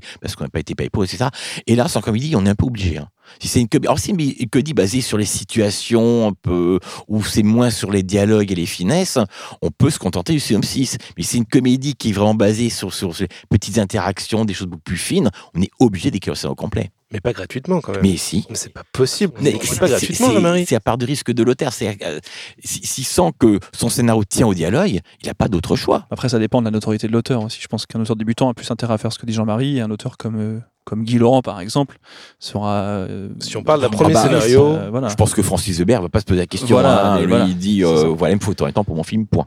Après, si vous êtes capable, je pense que des traitements ou des synopsis de comédie qui savent faire sentir la comédie sur ce, ce- sur ce genre d'exercice sont plutôt, c'est plutôt réussi. C'est possible, en il y a fait. comédie et comédie. hein. Après, tu peux être marrant sur 10 pages de comédie et un, un autre euh, projet de comédie sera que drôle sur un scénario en fait. Moi, je, je sais Oui, pas. oui, Pour moi, c'est oui, trop oui. théorique. Après, Ouais. euh. Après, il y a aussi, aussi une chose que, que j'entends dire souvent. Je, je pense même qu'elle a déjà une fois évoquée, mais si je répète, vous, vous couperez. On radote. hein. Il y a euh, des gens qui disent bon, je vais faire un espèce de synopsis et puis après, je vais envoyer deux trois séquences dialoguées avec pour montrer comment je suis drôle quand je dialogue, etc. Le gros problème, le gros problème, c'est que celui qui vous lit c'est pertinemment que ce que vous envoyez là, c'est ce que vous avez écrit de plus drôle, ce qu'il y a de meilleur dans le scénario. Et donc, du coup, c'est tout à fait double tranchant. C'est quelque chose qui est demandé en plus de temps en temps. euh, Ouais, mais Les commissions et tout. Oui, bon, de toute façon, euh, à partir du moment où vous allez vers les commissions, sûrement que vous êtes déjà un producteur, enfin les vraies Mm. commissions, hein, euh, c'est etc. Donc vous êtes peut-être déjà un producteur. Donc là, là, vous faites un petit peu comme le producteur vous conseille de faire parce qu'il connaît ça mieux que, mieux que vous, mieux que nous. Enfin voilà. Puis après, ça prend aussi des, des commissions. Le- chaque conseil régional n'a pas les mêmes critères, etc. Donc là, vous faites confiance au producteur et vous avez votre producteur. Donc de toute façon, vous êtes content déjà. Et le film va se faire. Pas sûr. Oh, mais soyez un peu- soyez un peu optimiste aussi de temps en temps. On a quelques petites questions pour finir euh, de nos amis sur Slack, Tout à nos fait. auditeurs. Tout à fait. Mais euh, la plupart, on, a- on en a déjà parlé, mais je vais, je vais, les, je vais les poser quand même, comme ça. On est Bah sûr oui. de ne rien avoir oublié. Première question, quel est le bon niveau de didascalie dans la continuité dialoguée? Jean-Marie? Alors, moi, j'ai- l'impression, enfin, en tant, en tant que lecteur, il y en a toujours trop, des didascalies. C'est-à-dire que c'est absolument ennuyeux à lire et on a souvent aussi l'impression d'être pris pour un imbécile. Quand il y a un type qui dit gros connard, entre parenthèses, fâché, bah oui, enfin, on s'en doute, quoi. Voilà, donc, euh, les, les, je, je, je lis énormément de scénarios où quasiment à chaque réplique, on nous met l'intention du personnage, je crois qu'on l'a très bien compris. Donc moi, je dirais plutôt qu'il faut être une didascalie, et c'est un peu comme pour les descriptions, on met une didascalie quand c'est un petit peu à l'encontre de ce que dit le personnage. Si c'est deux amis qui s'insultent pour se marrer, gros connard entre Ouais. amical, Amical, voilà. Voilà. Là, oui, effectivement. faut-il préciser les intentions de l'auteur à ces deux étapes? Traitement et continuité dialoguée. Les intentions, jamais. Jamais, les jamais. intentions sont réservées à la... Note d'intention. Voilà, dont on parlera Tout à fait. prochainement. Je vais vous faire un truc là-dessus. Pourquoi appelle-t-on ça une continuité dialoguée et pas un script? Bah, c'est sympa parce que script, c'est en anglais. Voilà. hein. Et puis en France, on parle de continuité dialoguée ou de scénario. hein, on peut dire scénario. Dans, dans l'animation, on dit plus script d'ailleurs que scénario. très bizarre. Ouais. Oui, parce qu'ils se sont ang- anglophonisés. Ouais, je pense. Quelle différence entre continuité dialoguée, script et scénario? Eh bien, aucune. Aucune. Combien de séquences en moyenne dans une continuité dialoguée Ah, c'est une question intéressante, ça. C'est une question qu'on pose souvent. On en a parlé dans le podcast avec nos invités. Et euh, je pense qu'on va faire une différence entre télévision et cinéma. Euh, moi, je connaissais un producteur euh, télévision qui un jour m'a dit, euh, c'est un scénario, bon, je parle d'un unitaire, hein, 90 minutes, si à moins de 100 séquences, il le lit pas. Ce qui est absolument aberrant et absurde parce qu'on peut très bien tricher, notamment avec les sous-séquences, par ajouter des sous-séquences qui va gonfler le nombre de séquences. Voilà, on peut tricher là-dessus. Moi, je pense que, donc, en matière de télévision, effectivement, il y a un petit peu un rythme. Vous voyez un scénario avec trois séquences, c'est difficile. En matière de, de télévision, hein. mais en matière de cinéma, il n'y a aucune règle. Vous pouvez faire un film en une séquence, comme a fait Hitchcock. Vous pouvez faire, voilà. A- Là-dedans, il n'y a pas de règle. Par contre, par contre, ce qu'il faut éviter, c'est d'avoir des, des, des- distorsions de rythme trop flagrants et surtout non maîtrisées. Ça, c'est très important. Et ça, j'ai parfois dans des scénarios où, du coup, il y a une séquence qui s'installe, elle dure des plombes, puis après, ça va très vite, et après, ça va très vite, et on sent que l'auteur ne le maîtrise pas. C'est pas une volonté, c'est pas pour faire un effet. On peut vouloir faire un effet, mais là c'est pas le cas. C'est juste que l'auteur ne se pose pas la question. Donc c'est vrai qu'il faut être juste par rapport au rythme du film, de la séquence, de ce qui s'y passe. Et en général, en général, les auteurs ont tendance à faire des séquences trop longues. Mais c'est pas non plus une, une vérité absolue. Donc pour résumer, en cinéma, euh, c'est autant qu'on veut. Voilà. En télévision, plutôt essayer d'avoir euh, pour 90 minutes, essayer d'avoir, euh, allez, on va dire euh, au, au- au moins une soixantaine de séquences. Voilà, sans en parler, Jean-Marie, tu te souviens dans une chronique, on parlait de, Oui. des 40, 50, 60. Ça doit osciller entre ça, 40 et 60, mais c'est au moins ces grands moments à trouver Oui, qui tout à fait. les étapes du scénario. Tout à fait. Alors ces moments-là à trouver, ce que moi j'appelle les étapes, Ouais. euh, c'est pas à chaque fois une séquence. Une étape peut faire deux, trois séquences Oui, c'est ça. Oui. C'est un moment fort en fait. C'est un moment fort, c'est ça. Peu importe, qui de progresser dans l'histoire. Voilà. Oui, qui fait avancer le récit. c'est ça. Autre question sur le côté pratique, mais on, a- on y a répondu. Quel temps utiliser? Ben, Le présent. Quel format, police, taille, etc. On en a parlé aussi tout Oui. à l'heure. Et les logiciels, ben, tu nous as donné te- ton avis. Oui, a- oui, oui, oui, oui. Moi, je sais pas. Et voilà, on a fait le tour des questions. Bah, C'est très Tout le bien. monde est content. Les logiciels, c'est quand même très marketing. Ah oui, oui, oui. Ah oui, oui. On connaît des scénaristes qui sont très heureux de leur logiciel et qui s'en sortent très bien. Euh, Il y en a qui s'en sortent sur Word. euh, Voilà, Tout à fait. Tout à fait. Nous, on travaille beaucoup sur euh, Google Doc. On fait pas des scénarios avec. Mais voilà. Mais vous aidez tellement les autres à en faire que vous Ouais. êtes généreux. C'est Et pour c'est pour ça. ça qu'il faut donner 2 euros. Ah, voilà. bon, finissons là-dessus. C'est très bien. Eh bien, merci Jean-Marie. Mais merci à vous. C'était fort intéressant. Et puis, bah, écoute, au mois prochain. Ah, mais avec grand, grand plaisir. On te retrouve le mois prochain et n'oubliez pas le 11 et 12 mars, euh, masterclass de Oui. Jean-Marie. Inscrivez-vous. Nombreuses, nombreux. Les détails dans la description du podcast. Salut Jean-Marie. Salut Jean-Marie. Salut. C'était très intéressant, ça Ouais, dit. C'était super intéressant. C'est- Moi j'adore. Bon, c'est l'heure des remerciements. Merci Jean-Marie pour sa chronique. Merci euh, les slackers qui ont fourni des questions pour Jean-Marie et qui sont Soraya, Fabrice Gli et Yvan. Merci aux sympathiques Ludo Duclari et aux slackers pour leurs questions. Baptiste, Fabrice, Marie et ABC. Je précise Ludo parce que c'est lui qui nous a donné ton contact. Donc, euh, merci Ludo. On remercie également la maison des auteurs de la SACD pour leur accueil. Merci à nos nouveaux tipeurs sur Slack ou ceux qui ont mis à jour leur type et qui sont très nombreux. C'est génial. Il y a Fabrice Colomb, ABC, Marie, Arcos, David Chauvel, Sylvain, une deuxième Marie, Antoine, Martine, Camille, Zara Dadi, Anis, Soraya, Alexandra, Little Blue Lies et Tom Panta. Merci à tous. Vraiment, c'est très C'est des gens qui existent vraiment, ça. C'est Eh des oui. gens qui existent et qui nous soutiennent financièrement. C'est quoi les... Ah, les tips, c'est ça, Ouais, ça, c'est voilà. les pourboires. Exactement. Exactement. Des gens qui nous ont tipé récemment. Et qui qu'on retrouve sur Slack, qui est un logiciel de discussion et tout le monde se retrouve dans ce oui, joyeux bordel et vous serez les bienvenus. On vous invitera. À- Il y a des anciens invités du podcast qui sont là. Il y a, il y a un peu plein de gens et Ouais, c'est génial. Et on remercie également tous les anciens euh, tipeurs, les, ceux qui continuent de nous soutenir. Et merci bien sûr à nos invités. Romain Compin, merci beaucoup. Et tu es merci à vous deux. Ouais, je suis scénariste. je viens de Lyon. pas compris. viens de Lyon. Et, euh, voilà. Tu Mais as fait merci, une prépa euh, littéraire. mais- On merci recommence. beaucoup à vous deux pour votre accueil Ouais. et, et pour euh, ce podcast. C'est vraiment super. Voilà. Ah, ben merci. Et merci Laurent Turner, Merci, scénariste également. Bah, merci. Est-ce qu'on peut vous retrouver quelque part, messieurs? Je veux dire par là, euh, pas la Dans sortie. du- bar Dans- Peut-être un bar si tu veux. un Twitter, un Facebook sur lequel vous Ah donnez un, vous, je sais pas, Ah. vous communiquez. Un euh, blog, un blog genre, je sais peut-être, même pas si ça existe. N'importe quoi. Ce que vous voulez. Et ben moi, je suis sur Instagram et mon Instagram, c'est un mélange de. Je, je parle un peu de ce qui se passe dans ma vie professionnelle, mais aussi des très belles photos à la plage. Enfin, on va dire, c'est une espèce de gros foutoir. Euh, mais on peut me contacter Découvrez là-dessus. l'univers de Romain sur son Instagram. Voilà, et euh, sinon. Une vie de euh, scénariste. Une vie de scénariste. Bah ouais. J'ai créé un hashtag, je suis très fier, qui est hashtag screenwriting is more than a job. Et il est repris par des gens. Ah. de mon hashtag. Voilà. Et sinon, euh, sur Facebook, mais pareil, c'est un foutoir entre privé et pro. Et sur Twitter, où c'est un peu plus pro, peut-être. Tu y vas, ouais, ok. T'as animé un petit peu ton Twitter, du coup? Un peu. Je suis plus, euh, plus Instagram, plus. Instagram, parce que j'aime beaucoup prendre des selfies.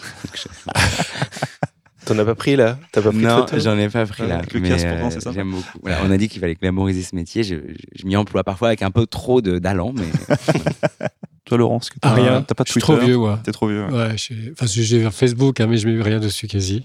On te retrouve euh, On me retrouve chez moi ou dans au le quartier latin, dans les cinémas, dans les Voilà, salles voilà. qui diffusent des vieux films. Une Ouais. sortie en salle prochainement d'ailleurs, pour vous deux peut-être? Ou pas prévu pour l'instant? Alors moi j'ai pas la date, mais il y a le deuxième film de Régis, donc euh, Les Traducteurs, qui devrait sortir euh, courant 2019. Je sais pas encore quand, mais tu, voilà. nous- tu nous diras. Très bien. avec plaisir. Et moi, non, rien du tout. Toi, Laurent, rien pour l'instant. Enfin, il y a des tournages. Mais, Il y a des euh, tournages en cours, d'accord. Enfin, pas en cours et qui vont avoir lieu.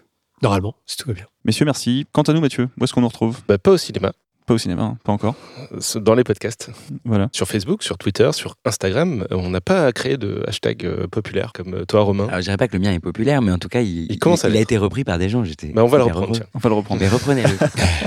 Et euh, bah, merci aussi de nous laisser des notes et des commentaires dans les applis euh, dédiées au podcast dans lesquelles vous nous écoutez. Ça nous aide à grimper dans les classements et faire découvrir le podcast à de nouvelles personnes. C'est très important. Si vous estimez que notre podcast et notre travail méritent un soutien financier, soutenez-nous pour à peine le prix d'un mois de TéléZ. Bravo Mathieu Tu m'as surpris, me surprends à chaque fois, il me fait des surprises sur euh, le prix que ça coûte, c'est bien.